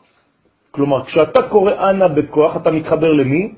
לאדם שבך, לאדם האמיתי. אז בן בית יושב על העין בית? כן. יפה. כי שם זה שולט בעולם היצירה. ועולם היצירה זה המלאכים שדיברנו עליהם קודם, כלומר אריה, נשר, שור ונשר, והאדם רוכב עליהם, כלומר מ"ב רוכב על עין ב'. בסדר? 72, שעליהם רוכב 42. כמה זה ביחד? וארבע, ארבע, 134. 104. 114? בסדר. אז צריך להבין מה זה הקוד הזה. ועינון שבע תבין, והם שבעה שמות. כן? מה זה שבעה שמות? בענה בכוח, שבע שורות, נכון? וזה שמות. א', ב', ג', אנה בכוח, גדולת וכו'. אתה רואה את השמות, נכון? תכתבו אותם בגדול, לא בקטן. או תסמנו אותם בצהוב, את זה צריך לראות. את האותיות את האותיות. בדיוק, את הראשי תיבות, כי זה השם הקדוש, זה צירופים קדושים. כלומר, אתם יכולים לעשות צירופים, אתם יודעים למשל שהרמח"ל הקדוש, כתוב, הוא אומר על עצמו, שלא עברה, אה, לא זוכר כמה דקות, מבלי שהוא יעשה ייחוד. הוא היה מייחד ייחודים כל הזמן. אחד מהייחודים זה זה. כלומר, אם אין לכם מה לעשות, אתה נמצא באיזשהו מקום, אתה יכול לכוון בענה בכוח רק באותיות האלה. תלמד אותם בעל פה ותסתכל עליהם, זה נותן עוצמות חבל על הזמן, זה מוציא מכל מיני דברים, זה מחזיר אותך לאדמיות שבך, שלפעמים אתה הולך לאיבוד. אם אתה בפחד, במקום שלא יודע מה, שיהיה לך את השם הזה מול העיניים, רק את האותיות, את ה... ואתה יודע כבר את השמות. ובכל תיבה שהתעצבן, וזה בדיוק השש כנפיים שראינו, יש שש אותיות, נכון? אנא בכוח, גדולת ימינך, תתיר צרורה. נכון? כמה עשיתי עכשיו? שש. זה השש כנפיים. וסלקין למ"ב, אז שש כפול שבע שורות, 42. אז לכן זה השם של האדם. פלוס שלוש אותיות שלו, א', ד', מ', יוצא 45 אדם. ובכל שם יש שש אותיות. הרי שבע פעמים שש, עכשיו מה זה שבע פעמים שש? מה אכפת לי שיש שבע שורות ויש לי שש כנפיים, מה זה אומר כל הדבר הזה? אז הסברנו כבר במקום אחר, רק אני רוצה שתחברו את הדברים, שיהיה לכם עכשיו חוט תפירה. מדרגות של מקום ושל זמן. הזמן זה שבע, והמקום זה שש. כמה כיוונים יש בעולם? שישה כיוונים. כמה מדרגות יש בזמן? הוא בנוי על הספרה שבע. כלומר, מה זה 42? זה מקום כפול זמן. זה כל האפשרויות שיש בעולם שלי. ואני, האדם, צריך לעשות חיבור בין שניהם. בסדר? להיות במקום הנכון, בזמן הנכון, ואתה האדם הנכון. לכן כמה מסעות יש בין ישראל, בין מצרים לישראל? 42. אם אתה לא עובר את זה, אתה לא יכול להגיע לארץ ישראל שלך. אתה טועה במדבר, אתה הולך לאיבוד. וזה גם גמטרי, הגאולה. הגאולה זה מציאת האדם שבך. הבנתם? כשיצאת ממצרים היית מה? היית בהמה. היית בהמה במצרים, עד כדי כך שאתה לא יכול אפילו לדבר. אז אתה מבקש, תן לי פה. איך אתה אומר תן לי פה? שאין לך פה. תנופה. זה נקרא עומר התנופה, תנו פה. תן לי פה, אין לי פה. מה למדנו שבמצרים, מי היה בגלות? הדיבור, הפה סגור. זאת אומרת שבהתחלה הפה שלנו היה סגור. כלל ראשון, פה סגור, ראשי תיבות כרפס. הכרפס זה הפה הסגור שלך, תפתח אותו עכשיו. איך אתה יכול לפתוח את הפה? על ידי שאתה עולה ממדרגה של בהמה למדרגה של אדם. כלומר, למה הבהמה לא מדברת? כי היא כל הזמן בפירוד. כי בית המה. אתה רוצה לדבר, אתה רוצה שיהיה לך דיבור, דיבור זה אלוהי. אתה חייב לחזור לאחדות. א', בתוך דם. אדם ובהמה תושיע השם. בסדר? תהפוך את הבהמה שלך לאדם. לכן מה אנחנו אוכלים בהתחלה? שעורים. זה עומר. מה אנחנו מביאים קורבן בעומר? שעורים. בסוף, בחג השבועות, אנחנו מתחילים להגיע לאדם, נכון? איזה מזל זה שבועות? שבועות זה איזה חודש? סיוון. מה המזל של סיוון? תאומים, אדם. יצאת מבהמה, מה המזל של ניסן? תלה. יצאת מתלה והפכת לאדם, כלומר, תוך חמישים יום הפכת מבהמה לאדם. אתם מבינים מה זה השכלול הזה מפסח לשבועות? אם אתה לא אדם בשבועות, אתה יכול לשמוע תורה, לקבל תורה? אתה לא יכול, אתה בהמה. בהמה לא מקבלת תורה, לא, היא לא, לא מצווה על תורה. אדם מצווה על תורה. הגעת לשבועות, אתה לא אדם, אז מה עשית? אז אתה מתחיל בעומר השעורים, ובחג השבועות מה מקריבים בבית המקדש? חיטה. לחם, חיטה. זה נדיר מאוד. נדיר מאוד. אין לחם. זה מצות, גם הלחם זה מצות. אבל זה חיטה. כלומר, עלית ממדרגה של בהמה למדרגה של אדם. לכן זה הסוד הזה. שבע פעמים שש, זה כל הבניין הזה, ממצרים לארץ ישראל, למספר מ"ב אותיות, וזה כל מ"ב של אלוהים שמופיע בבראשית. במעשה בראשית יש 42 שם אלוהים, של כל הבריאה. אני רואה שחלקי חלקכם כבר הלכו ל... לא, זה לא? זה כל כך סבבה שאנחנו פשוט אה, אני מקווה כנפיים. אני מקווה רק שהסבא הגדול יגיע. טוב, ודי, ובעל זה רומז מה שכתוב, שרפים עומדים ממעל לו. השרפים, כן, הם מלאכי הבריאה. כלומר, יש מלאכים גם בבריאה. אמרתי לכם, רוב המלאכים ביצירה, אבל יש מלאכים שנקראים שרפים. אז הם למעלה, הם בבריאה כבר. למה קוראים להם שרפים? הם שורפים. כל נקישה כזאת שורפת אותך, כנשיקת שרף. זה ירושלים של מעלה. עומדים למעלה ממלאך מתץ. שש כנפיים, שש כנפיים לאחד. היינו בשתיים יחסי פניו, בשתיים יחסי רגליו ובשתיים יעופף. איפה זה נמצא כל הפסוק הזה? באיזה נביא? אה, זה בתפילה. לא, זה לא... ב- אה? שהיה בהפתעה של יתרו. שהיה.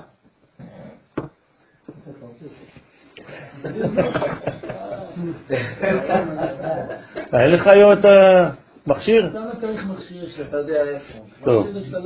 ברוך השם. אז בשתיים יחסי פניו, בשתיים יחסי רגליו ובשתיים יעופף. הרי שיש לכל מלאך ושרף שש כנפיים. יפה. אז למה עכשיו אתה עכשיו אתה לא, תש, לא תשכח, למה? כי זה ישעיה, ישעיה זה נביא של הגאולה. ואיזה פרק זה? ו', כי יש לו שש כנפיים, שש כנפיים. אה. בסדר? זה ממוטכניקה. טוב, העניין של שש כנפי השרפים מבואר באריכות בשאר הכוונות, שרומזות על עלייה והלבשת הספירות של עולם העשייה על ספירות של עולם היצירה. כלומר, בתפילה שלנו אנחנו עולים, אתם יודעים, נכון? השבוע נתתי שיעור בטלוויזיה של המכון, מכון מאיר, על על תפילת העמידה. מה זה תפילת העמידה? מה זה הבניין הזה של תפילת העמידה, ואיך מגיעים לעמידה בכלל. אז יש עולמות, יש עליית עולמות, בין עולם לעולם, אתה כל הזמן צריך לעבור מעולם לעולם, אתה צריך לדעת מתי זה עובר.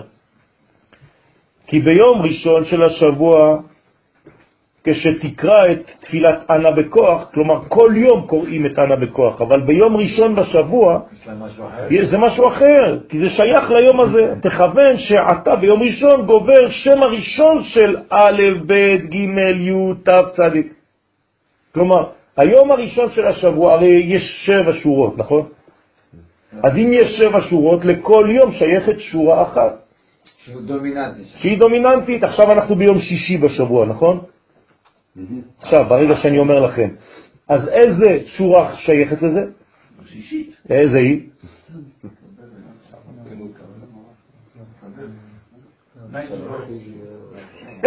אמרתם הכל, נשאר לכם עוד שתיים. יחיד גאה לעמך, פני זוכרי קדושתך.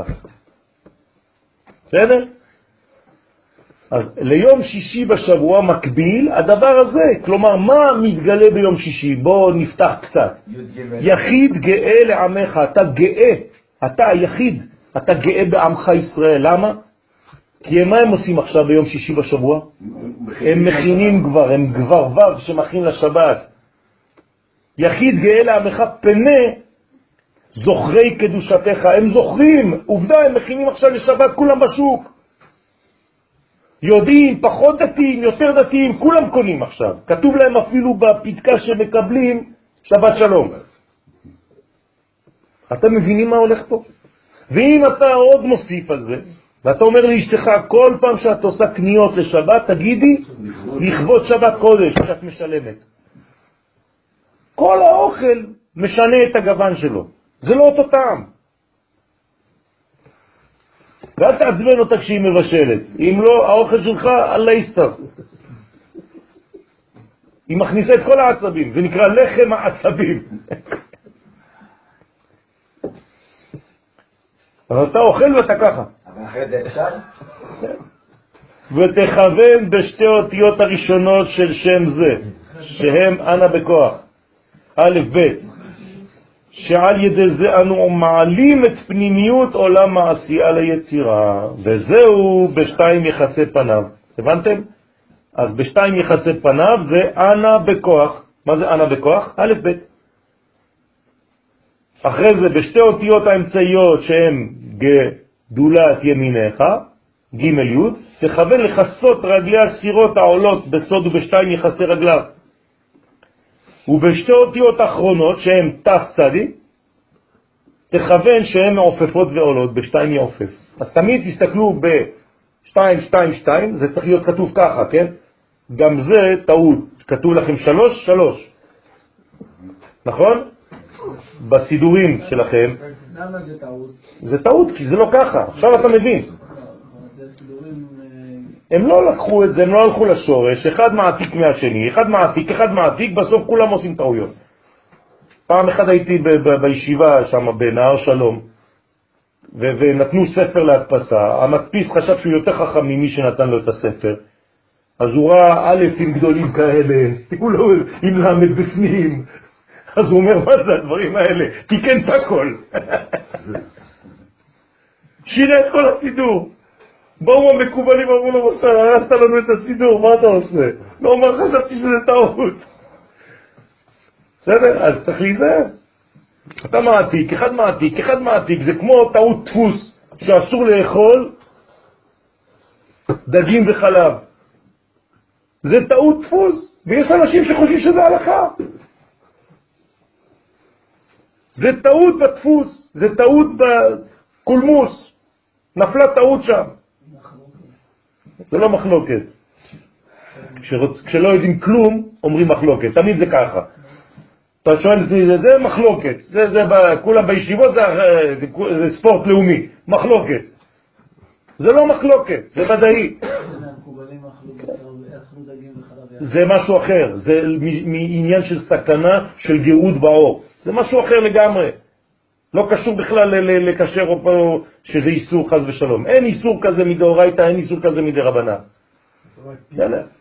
פיצה, טונה תאכל לבריאות. עם גבינה, עם אנשובי, עם מלח. בסדר? אל תשים לא אריה ולא שור על זה, זהו. טוב, תכוון שהן מעופפות ועולות, אז שתיים, שתיים, שתיים. אם כתוב לכם בסידורים שלוש, שלוש, תכתוב מחדש על זה בעץ. וכשתהיה קצת יותר זקן, תוציא סידור שלך. סידור חננאל. בסוד ובשתיים יעופף, אז השתיים האחרונות זה יעופף. הרב, אה, מה... מה- הרב הקריבנו. לא. כן. מה מה המשמעות של אה, י' של השתי האותיות הראשונות? אמרתי, שתי אותיות ראשונות, אומר הזוהר, בשתיים יחסי פניו. הבנתי. מה שהשתי האותיות הראשונות, שהן אותיות ספציפיות, מה הן קשורות לרגליים? בכל יום יש להם, יש לי אותיות אחרות לרגליים, אותיות אחרות לרגליים. נכון. איך אני מתייחס? אה, זה משהו אחר, זה צריך- זה לימוד בפני עצמו. כאילו. התחלנו ללמוד אותו, אתם זוכרים? שם אה, מ"ב של אנה בכוח, לפני כמה חודשים, והפסקנו באמצע, היינו גם באותיות של הרב קוק, נכון. רש מילים. כן, אנחנו צריכים לחזור לזה בעזרת השם באיזשהו שלב. זאת אומרת, זה עוד רובד עוד פנימי. נכון, זה עוד מדרגה, צריך ללמוד אותה. זה שיעור בפני עצמו, זה ממש אין אקראיות. תורה אחרת, עוד תורה. בסדר?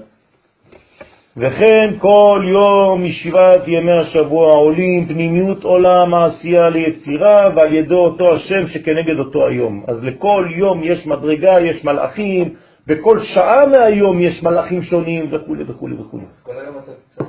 כל היום אתה בצירופים וכל היום יש אה, מה שהמקובלים אה, יודעים לכוון מי שולט באותה שעה, איך הקדוש ברוך הוא, כמובן זה תמיד הקדוש ברוך הוא, כן? הוא נותן שלטון לכל מיני מדרגות. כן, צינורות, גילויים שונים, לבושים שונים.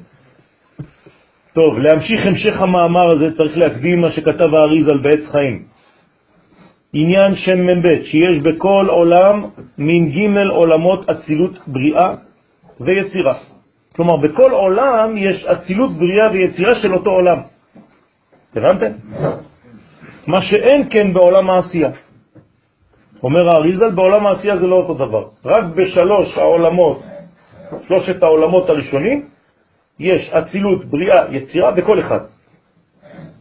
כלומר, אצילות, בריאה, יצירה של אצילות, אצילות, בריאה, יצירה של בריאה, אצילות, בריאה, יצירה של יצירה.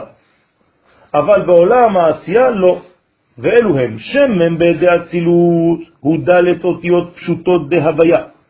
כלומר, איך אני יודע שאני בעולם האצילות? פשוט י' כ' ו' כ', בלי שום דבר. בלי שום מילוי, בלי שום מספר, בלי שום גמטריה, בלי שום כלום. כל פעם שאתה רואה שם הוויה, פשוט י' כ' ו' כ', תדע לך שאתה בעולם האצילות.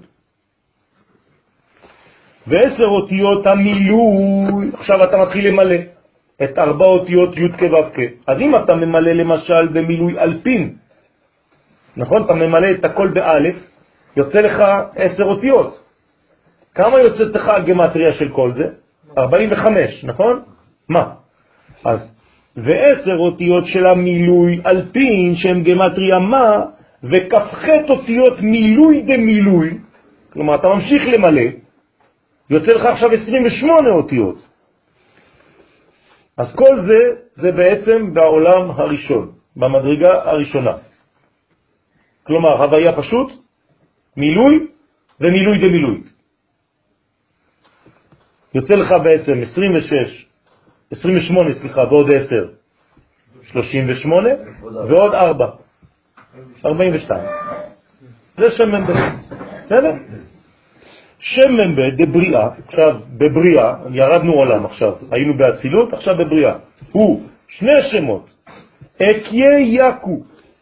אתה כבר לא בי' כ' ו' כ', אתה עכשיו בשם אהיה, וי' כ' ו' משם י' כ' ו' כ', בלי האות האחרונה. וכן אהיה אשר אהיה. אהיה אשר אהיה. בגמטריה מ"ב, אותו דבר יוצא לך מ"ב, אבל בעולם הבריאה. ושם מ"ב זה יצירה, יורד עוד עולם, יצירה עכשיו, הוא שם מ"ב הרמוז בראשי תיבות של אנא בכוח, שהוא א', ב', י' וכו'. זה האצילות של בריאה. זה האצילות של הבריאה, של היצירה. עכשיו, אנחנו ביצירה כבר, אל תנסה לבלבל אותי, אני עוקב אחריך. בסדר? אז זה אנא בכוח, שאתה רואה זה ביצירה כבר. אמנם העשייה, אז מה ההבדל? אמר האריזה שבעשייה זה לא אותו דבר. אז עכשיו הוא מסביר, העשייה שהוא עולם התחתון מכולם, אין עולם אחר למטה ממנו, כדי שיצטרך להעלותו עמו. כלומר, אי אפשר להעלות עולם אחר, העולם העשייה הוא האחרון, אז מה, אין מה להעלות יותר מזה. לכן אין בו שום שם מ"ב, אין מ"ב בעשייה. זה סוד גדול. למה אין מ"ב? כי השם מ"ב אמרנו שהוא מעלית, ואני לא צריך להעלות משהו שאין מה להעלות. אז עכשיו, שלא יבלבלו אתכם, ישאל אותך בן אדם איפה יש שמות מ"ב, תגיד לו באצילות, בבריאה, ביצירה. בעשייה אין שם מ"ב, אל תנסה לבלבל אותי, כי אין מה להעלות מתחת לעשייה. בסדר? כלומר, מ"ב של יצירה, מה הוא מעלה בעצם? את העשייה. נכון? הוא ביצירה, הוא חייב להעלות את העולם שמתחתיו, אז המ"ב שביצירה מעלה את עולם העשייה, וכן כל עולם. אבל מ"ב שבעשייה אין בו, אין מה להעלות. מה, הוא יעלה קליפות? חס ושלום. מה העניין של הרגליים יורדות מוות? זה משהו אחר, זה שם בירורי ניצוצות, זה משהו אחר, אבל זה לא מ"ב. זה עוד שם אחר. למשל, י' ל' י'. זה שם שמסוגל להוציא מדרגות מהקליפות. ואנחנו נלמד עליו בעזרת השם שבוע הבא, אני מכין לכם שיעור רק לפסח בעזרת השם, על העניין הזה. אז כל הבירורי ניצוצות, זה בא בשם הזה, י' ל' י'. אז בעולם העשייה, זכרו, אין שם מ"ב. גם צריך שתדע כי ד' מיני שמות הוויה הם. אחד הוויה דאב, ביודין באצילות, שם עין ב', אתם זוכרים? אב סג מה בן. בסדר? אז בעצם יש לנו בעצם ארבע הוויות בסך הכל. הוויה באב, הוויה בסג, הוויה במה, הוויה בבן. הוויה דסג בריאה, דמה ביצירה ודבן בעשייה, או דבן לפי הסולם, או בן או בן, לא חשוב. הם אומרים בון? בון. טוב, זה כבר אה, לא שמעתי. כן, זה גם לא... ווישבון. טוב, אז זה בן או בן, וזה המשך דבריו, דכמה דאי הוא שמה קדישה בריחוד מ"ב ועין ב' לאלה, שכמו שיש שם מ"ב למעלה בראש הפרצוף, כן, בקטר חוכמה ובינה, כי ד' אותיות הוויה הפשוטות הן בקטר, תמיד, הפשוט זה הכי גבוה, תמיד, תזכרו בחיים שלכם, הפשטות היא הכי גבוהה, תמיד, הכי קשה להיות פשוט. מי שלא פשוט הוא תמיד מוסיף דברים ומוסיף ומוסיף ומוסיף, בסוף זה עובר. זאת אומרת, הסוד הכי גדול הוא בפשט הכי גדול. בדיוק. הסוד בפשט. לא. הסוד הוא בפשט של התורה. אם הייתי יכול לקרוא את התורה, זה מה שהגאון מווילנה היה עושה בסוף חייו. הוא כבר לא היה פותח שום ספר. הוא היה פותח את הארון, מוציא ספר תורה אמיתי, וקורא בגביל, ממש בספר תורה, וקורא את כל הפשט, רמז, דרש וסוד בתוך זה. כי הכל שם. כי ד' אותיות הוויה פשוטות הם בכתר, ועשר אותיות של המלא בחוכמה. וכ"ח אותיות של המלא דמלא בבינה, שהם ביחד מ"ב אותיות. הבנתם? אז כתר, חוכמה ובינה זה פשוט, מלא ומלא דמלא. פשוט ארבע אותיות, מלא עשר אותיות, מלא דמלא 28 אותיות. כמו כן, יש שם עין ב' למעלה בכללות, עולם האצילות שהוא סוד החוכמה. אז בעולם האצילות, אם אתה רוצה למשל לומר עולם האצילות, לאיזו ספירה זה מקביל? חוכמה, לא מלכות. עולם האצילות, לאיזו ספירה זה מקביל? חוכמה. לאיזה פרצוף זה מקביל?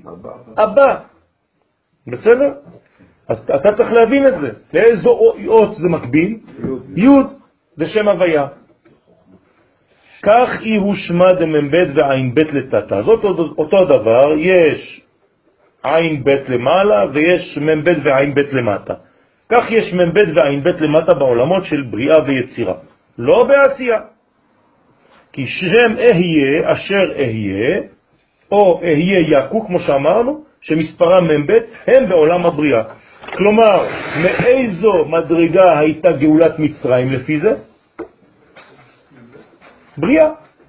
שהרי הקדוש ברוך הוא אומר, מה אני אומר להם? אומר לו משה, אהיה אשר אהיה, אהיה שלחני. אז מי שלח אותי בעצם? עולם הבריאה. אז מאיזו מדרגה בעצם נגאלו ישראל ממצרים? מהמדרגה הזאת של בריאה. מאיזה עולם אנחנו נגאל בגאולה האחרונה ואנחנו נגאלים בגאולה האחרונה? אצילות, י' כו' זה משהו אחר. הגאולה שלנו היום גדולה יותר, למרות מה שיכולים לומר לכם. בסדר? בדיוק. נכון. נכון, זה בריאה. אז אנחנו היום בגלות החותמת את כל ההיסטוריה האנושית, ואנחנו מעלים את התורה הכי גבוהה מהגלות הזאת, את תורת הסוד. את תורת הסוד, איך קוראים לה? תורת האצילות. זהו. לכן אווירה של ארץ ישראל, כשחוזרים לארץ ישראל, האוויר של זה מחכים. זה חוכמה, זה כבר מדרגה אחרת. בסדר? לא לשכוח את הדבר הזה, זה חשוב מאוד. אתה חוזר לעצמות עכשיו, זה שם הוויה, אין יותר גבוה. הגאולה האחרונה היא, היא גאולה של, של, של, של, של סודות גדולים מאוד. ובעזרת השם, כמה שנים היום, השנה נהיה לשחרור ירושלים? 50. עכשיו אתם מבינים. השנה אנחנו חוגגים, מציינים 50 שנה לשחרור של מה? של, של הקודש. ירושלים זה עיר הקודש. כלומר, תתכוננו למדרגות עליונות מאוד השנה. זה לא סתם. מה? שער הנון. אתם מבינים? זה רמזים, אבל אני, אני פותח לכם קצת בסייעתא דשמיא. צריך לפתח סנסורים לקודש. יפה, אז יש לך כבר סנסורים. אם לא, לא היית כל כך מתלהב. אני רואה בך את ההתלהבות הזאת, ותמשיך להיות ככה כל הזמן. אל תתרגל. אל תתרגל לשום דבר. כן? להבדיל. הייתי השבוע, שלשום, הייתי במקום שאני עובד בו, באיזה סטודיו. כן, לאומנות. ונכנסתי לשם, ואנשים רגילים לעבוד איתי, אנחנו, אני עובד איתם באיזה הכנות של כל מיני דברים.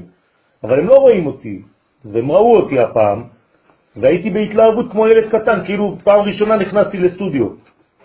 אז הם אמרו לי, אני לא מאמין שאתה עדיין בהתלהבות הזאת, למרות שאתה כבר עוסק בזה שנים, כן? ברוך השם שאני לא מתרגל לזה. אל תתרגל לשום דבר. שום דבר לא מובן מאליו. גם השיעור הזה אתה צריך לחיות אותו כמו בפעם הראשונה כל פעם. זה סוד ההתחדשות, החודש הזה לכם. זה סוד ההתחדשות. תמיד איפה שאתה מופיע תהיה כמו בפעם הראשונה. אם לא, אתה לא יכול לחיות את הדבר הזה. כל דבר שאתה נפגש איתו בחיים זה הפעם הראשונה. כי זה באמת פעם ראשונה. כי הזמן השתנה, כי אתה השתנית, כי הדברים השתנו. אז אל תתרגל לשום דבר, לא לתפילה ולא לכלום, גם אם אתה אומר אותן מילים. חז ושלום אם אתה מתרגל וזה הופך להיות איזה רוטינה, ריטואל, כן, אז זה הלכת לאיבוד כבר.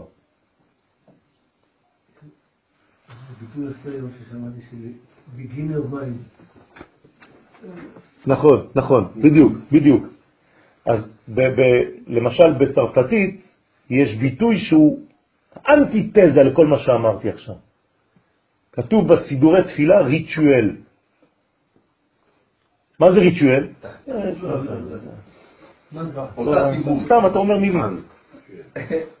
אתה אומר מילים.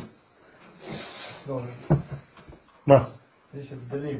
מה? בצרפתית המילה יש הבדלים. אז מה זה הריטואל? לא, ריטואל, אתה יודע, ריטואל זה זה מנהג, זה לא, אתה בנושא מנהג. יפה. מה זה מנהג?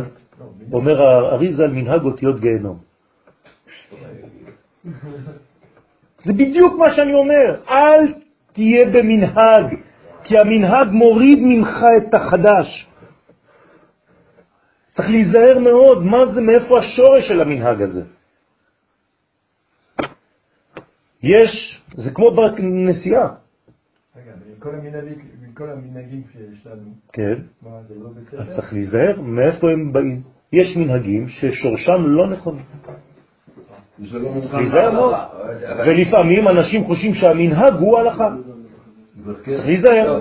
ואתה אומר אפילו יותר מזה, שהמנהג שעשינו שנה שעברה, זהו לא המנהג של עכשיו, כי הוא מנהג חדש. זה נהיגה, לשון נהיגה. לשון נהיגה. כן, לא, אבל הוא- הוא הוא חדש. הוא- אתה יודע מתי חז הוא- ושלום, הוא- מתי חז ושלום אדם עלול, חז ושלום, חז ושלום, לא עלינו ולא עליכם לתאונות? כשהוא כבר מכיר את הכביש. הוא כבר לא שם לב. אתה נוסע לפעמים שעה, שעה וחצי, לא היית שנייה אחת בכביש, רק ברעיונות, במוזיקה, בלא יודע מה, מחשבות. אתה הגעת, אתה אומר, וואלה, איפה הייתי? מי נהג? מי נהג במקומי? זה מי? כן, נכון, נכון, יש לך מזל. עוד עשר שנים, אתה רק תשב באוטו. האוטו ייקח אותך לבד. זה כבר עכשיו, זה כבר בניסוי. רק תגיד לו את השם של הרחוב. כן. אתה עם המשפחה שלך, שותים, מדברים, דברי תורה, והאוטו הולך לבד.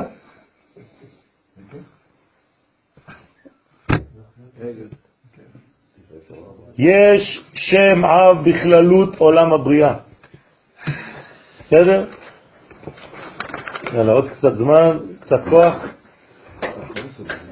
יש שם אב בכללות עולם הבריאה, כי עולם הבריאה הוא שם סג. אז איך יש שם אב בקומה של סג, אתם מבינים? נכון? כלומר, בעולם הבריאה לאיזה שם הוא שייך? סג, נכון? אתה איתי? אז איך יש לו שם אב בפנים? אמרתי לכם, מה שהיה ראשון, חייב, להתגלות בשני. הוא ממשיך. כלומר, למשל, למשל, החסד שמופיע ביום ראשון בשבוע. כשאתה ביום שני עכשיו, איזה ספירה זה? חסד וגבורה. לא רק גבורה. כי היום הראשון ממשיך ליום השני.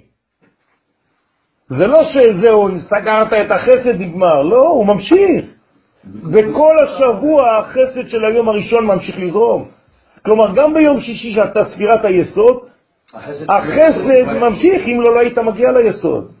אין זרם, הזרם זה מה שדוחף. אז אותו דבר פה.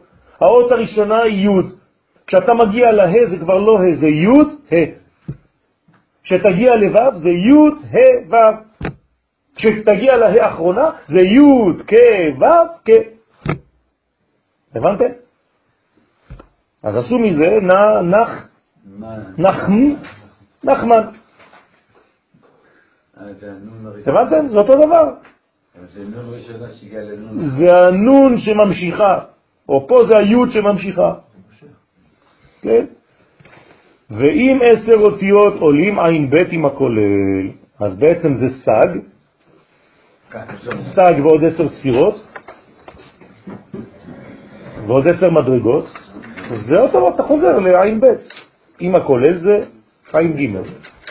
ובעולם היצירה, אותו דבר, יש שם מ"ב של ענה בכוח, כמו כן יש שם אב ביצירה, כי עולם היצירה הוא שם מה, ועם שם הוויה פשוטה, העולה כ"ו, עולה עין א', ועם הכולל עין ב'.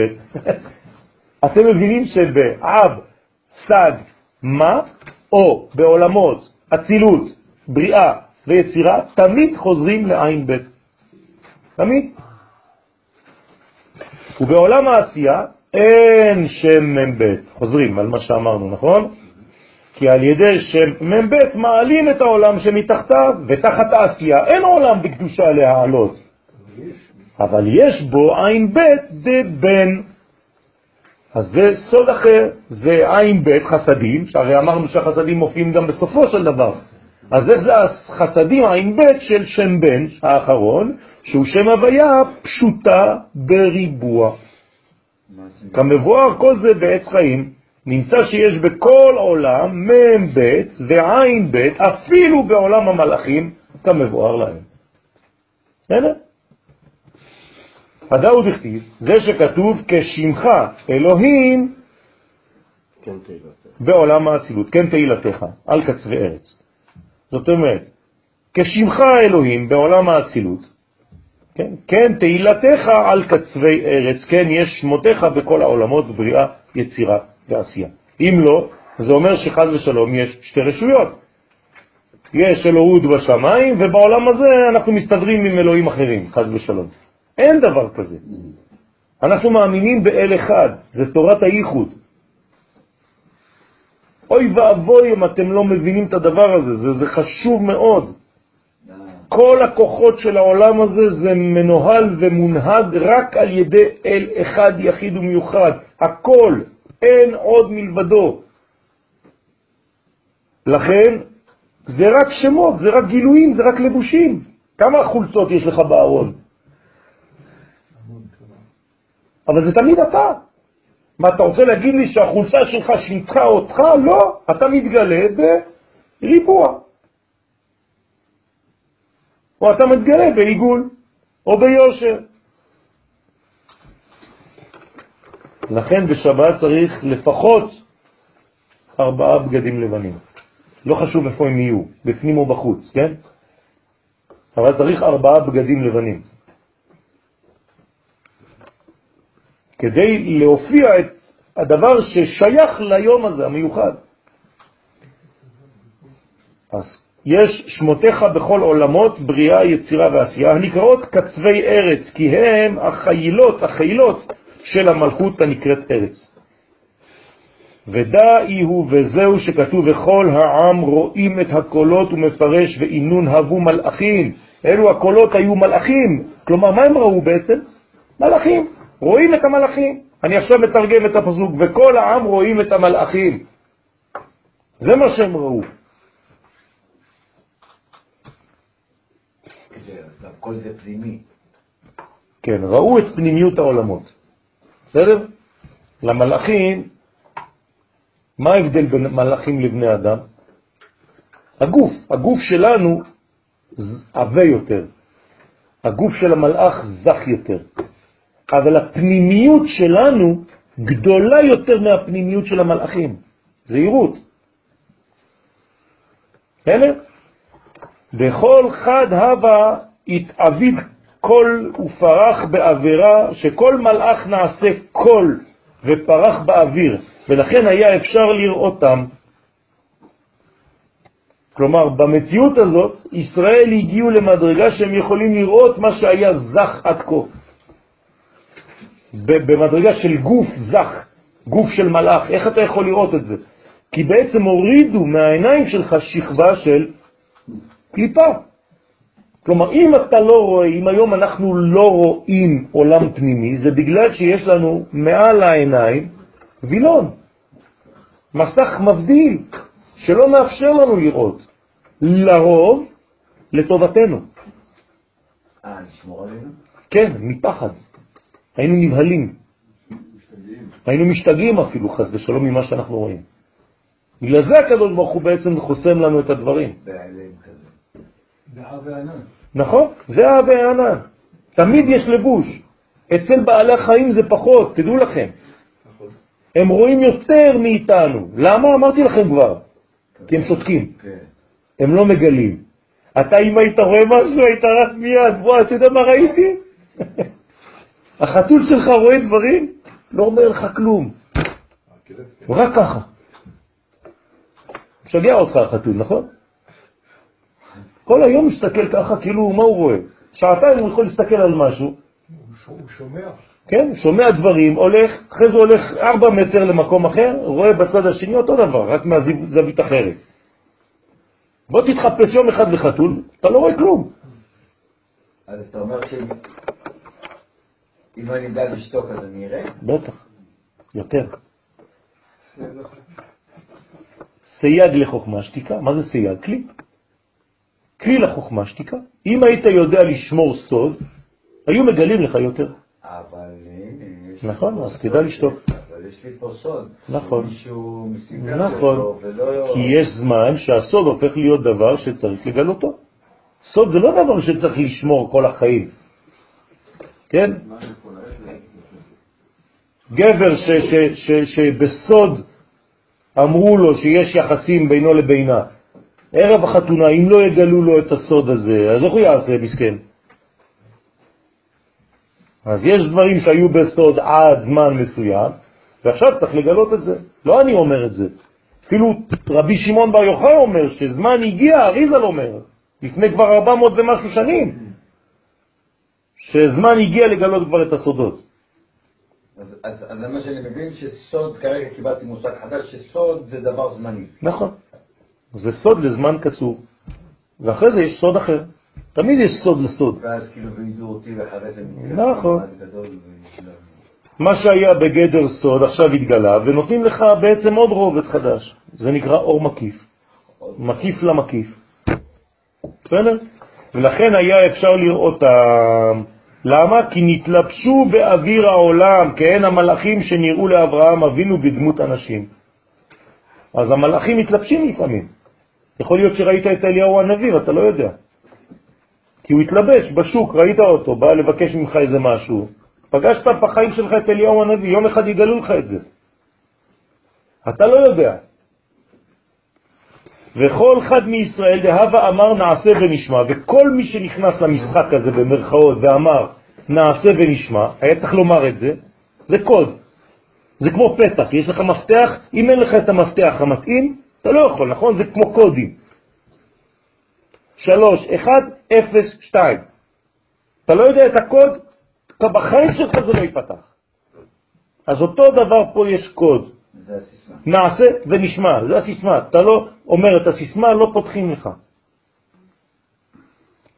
מי שאמר נעשה ונשמע, הווה שריה בפומה, כל אחד מישראל שאמר נעשה ונשמע, בא מלאך ושרה בפיו. נכנס לו מלאך לפה. תבינו מה זה אומר פה. כן? כאין מלאך המגיד שהיה מתגלה לרבנו הבית יוסף. כמבואר בספר מגיד משרים. רבי יוסף קארו היה לו מגיד. מה זה מגיד? הוא בא ואומר לך, ואתה כותב. זה לא השכל שלך כבר שמחפש ומתחיל, זהו, שולחים לך מגיד. גם לרמח"ל היה מגיד. מי כתב את המגיד מישרים? המלאך של רבי יוסף קארו, שרבי יוסף קארו כתב על ידו את המגיד משרים. אחד מהספרים של רבי יוסף קארו. מה? אז דוד המלך זה משהו אחר, דוד המלך זה רוח הקודש. אבל פה זה מגיד, זה משהו אחר. מגיד זה ממש מגיד, מלאך שבא. תשאלו אותי אם יש היום כאלה? יש. אבל זה בודדים. אחד, שתיים, לא יודע. הנה, מישהו עכשיו אה, שלח לי אתמול, אני לא רוצה להראות לכם את זה, שמורנו ורבנו הצדיק ביקש ממנו לעשות משהו, והוא אמר לו, עשיתי, והוא לא עשה. והצדיק אמר לו, אתה שיקרת לי. ועכשיו הוא כועס עליו. איך הוא יודע שהוא שיקר לו? זה ראייה אחרת. אל תבלבל את המוח. לאור אי אפשר לשקר. אתה יכול לשקר לכל העולם, גם לעצמך אפילו. אבל לאור העליון אתה לא יכול לשקר. והווה אוליף לאורייתא כולה. אז מה עושה המלאך הזה שבא לפה שלהם? לימד אותם את כל התורה כולה. תשימו לב מה הם היו שם. כולם היו במדרגה של, אמרתי, אלוהים אתם, ובני עליון כולכם. אם לא היה חטא העגל, שאחרי זה נפלו אכן כאדם תמותון, נפלתם, כמו אדם הראשון, וכאחד השרים תיפולו, אם זה לא נפלתם בזה, הייתם עכשיו, אמרתי אלוהים אתם, בני עליון כולכם.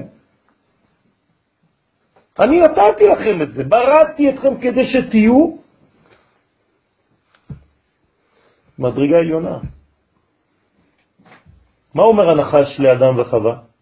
וייתם כאלוהים, יודע טוב ורע. אה, זה מושך. בא אנשים ואומרים לך, אתה תיכנס לקבוצה, אתה תהיה כמו אלוהים. אבל למה כתוב? אה? בגלל שזה מושך? אבל הם יותר מאלוהים. יותר מאלוהים? כן. מי יותר מאלוהים? כי ממנו הם באו. אז הם יותר ממנו? לא, כי האלוהים זה העולם הזה. לא, אמרתי לך שאלוהים זה שם הוויה בתוך הטבע. בהתחלת השיעור, לא לשכוח, אל, אלה ומי.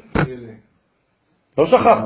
הם הם לא באו ממי, הם באו מ- מהחוכמה. לא. לא, לא. מאיפה הוא יכול ברא, להתבצר אם לא ברא, מהחוכמה? ברא. מה זה ברא? בחוץ. יפה, זה כבר בריאה. זה רק- זה כבר בריאה. כן, אבל היא נוצרה ונוצרה. בסדר, לא חשוב. אבל הוא לא יכול להיות יותר ממי שעשה אותו. לא, בראשית ברא אלוהים את השמיים ואת הארץ. נכון שבאדם כתוב ויעש השם אלוהים. בסדר? יש שילוב של שם הוויה. אבל כשאתה מדבר על אלוהים בחוץ, זה הכללות, אנחנו לא נכנסים עכשיו לפרטים של קבלה. בכללות, אתה תמיד מתחת למי שעשה אותך. לכן אתה נותן לו כבוד. והווה הוא ליף לאורייתא כולה, והיה מלמד אותו, אז המלאך הזה שהיה נכנס לפה, היה מלמד את האדם את כל התורה כולה. הוא לבטא רק כדי להכין את המדרגה הבאה, מליל עם מאוד מן שמיה והרב, ואחר כך דיבר הקדוש ברוך הוא עמהם מן השמיים ומן הארץ. כלומר, לא ידעת מאיפה הדיבור מגיע. כמו שהיה במבול להבדיל אלף הבדלות, מאיפה באו המים? גם ממטה וגם מלמעלה, להבדיל אלף הבדלות. עכשיו, למה להבדיל? למה אני עכשיו הזכרתי את המבול? כי מה זה היה המבול? מתן תורה שהתפספס. נפתחו ארובות השמיים, זה היה אמור להיות מתן תורה. לכן זה בא מאיפה? מכל הכיוונים, זה מים, אין מים אלא תורה.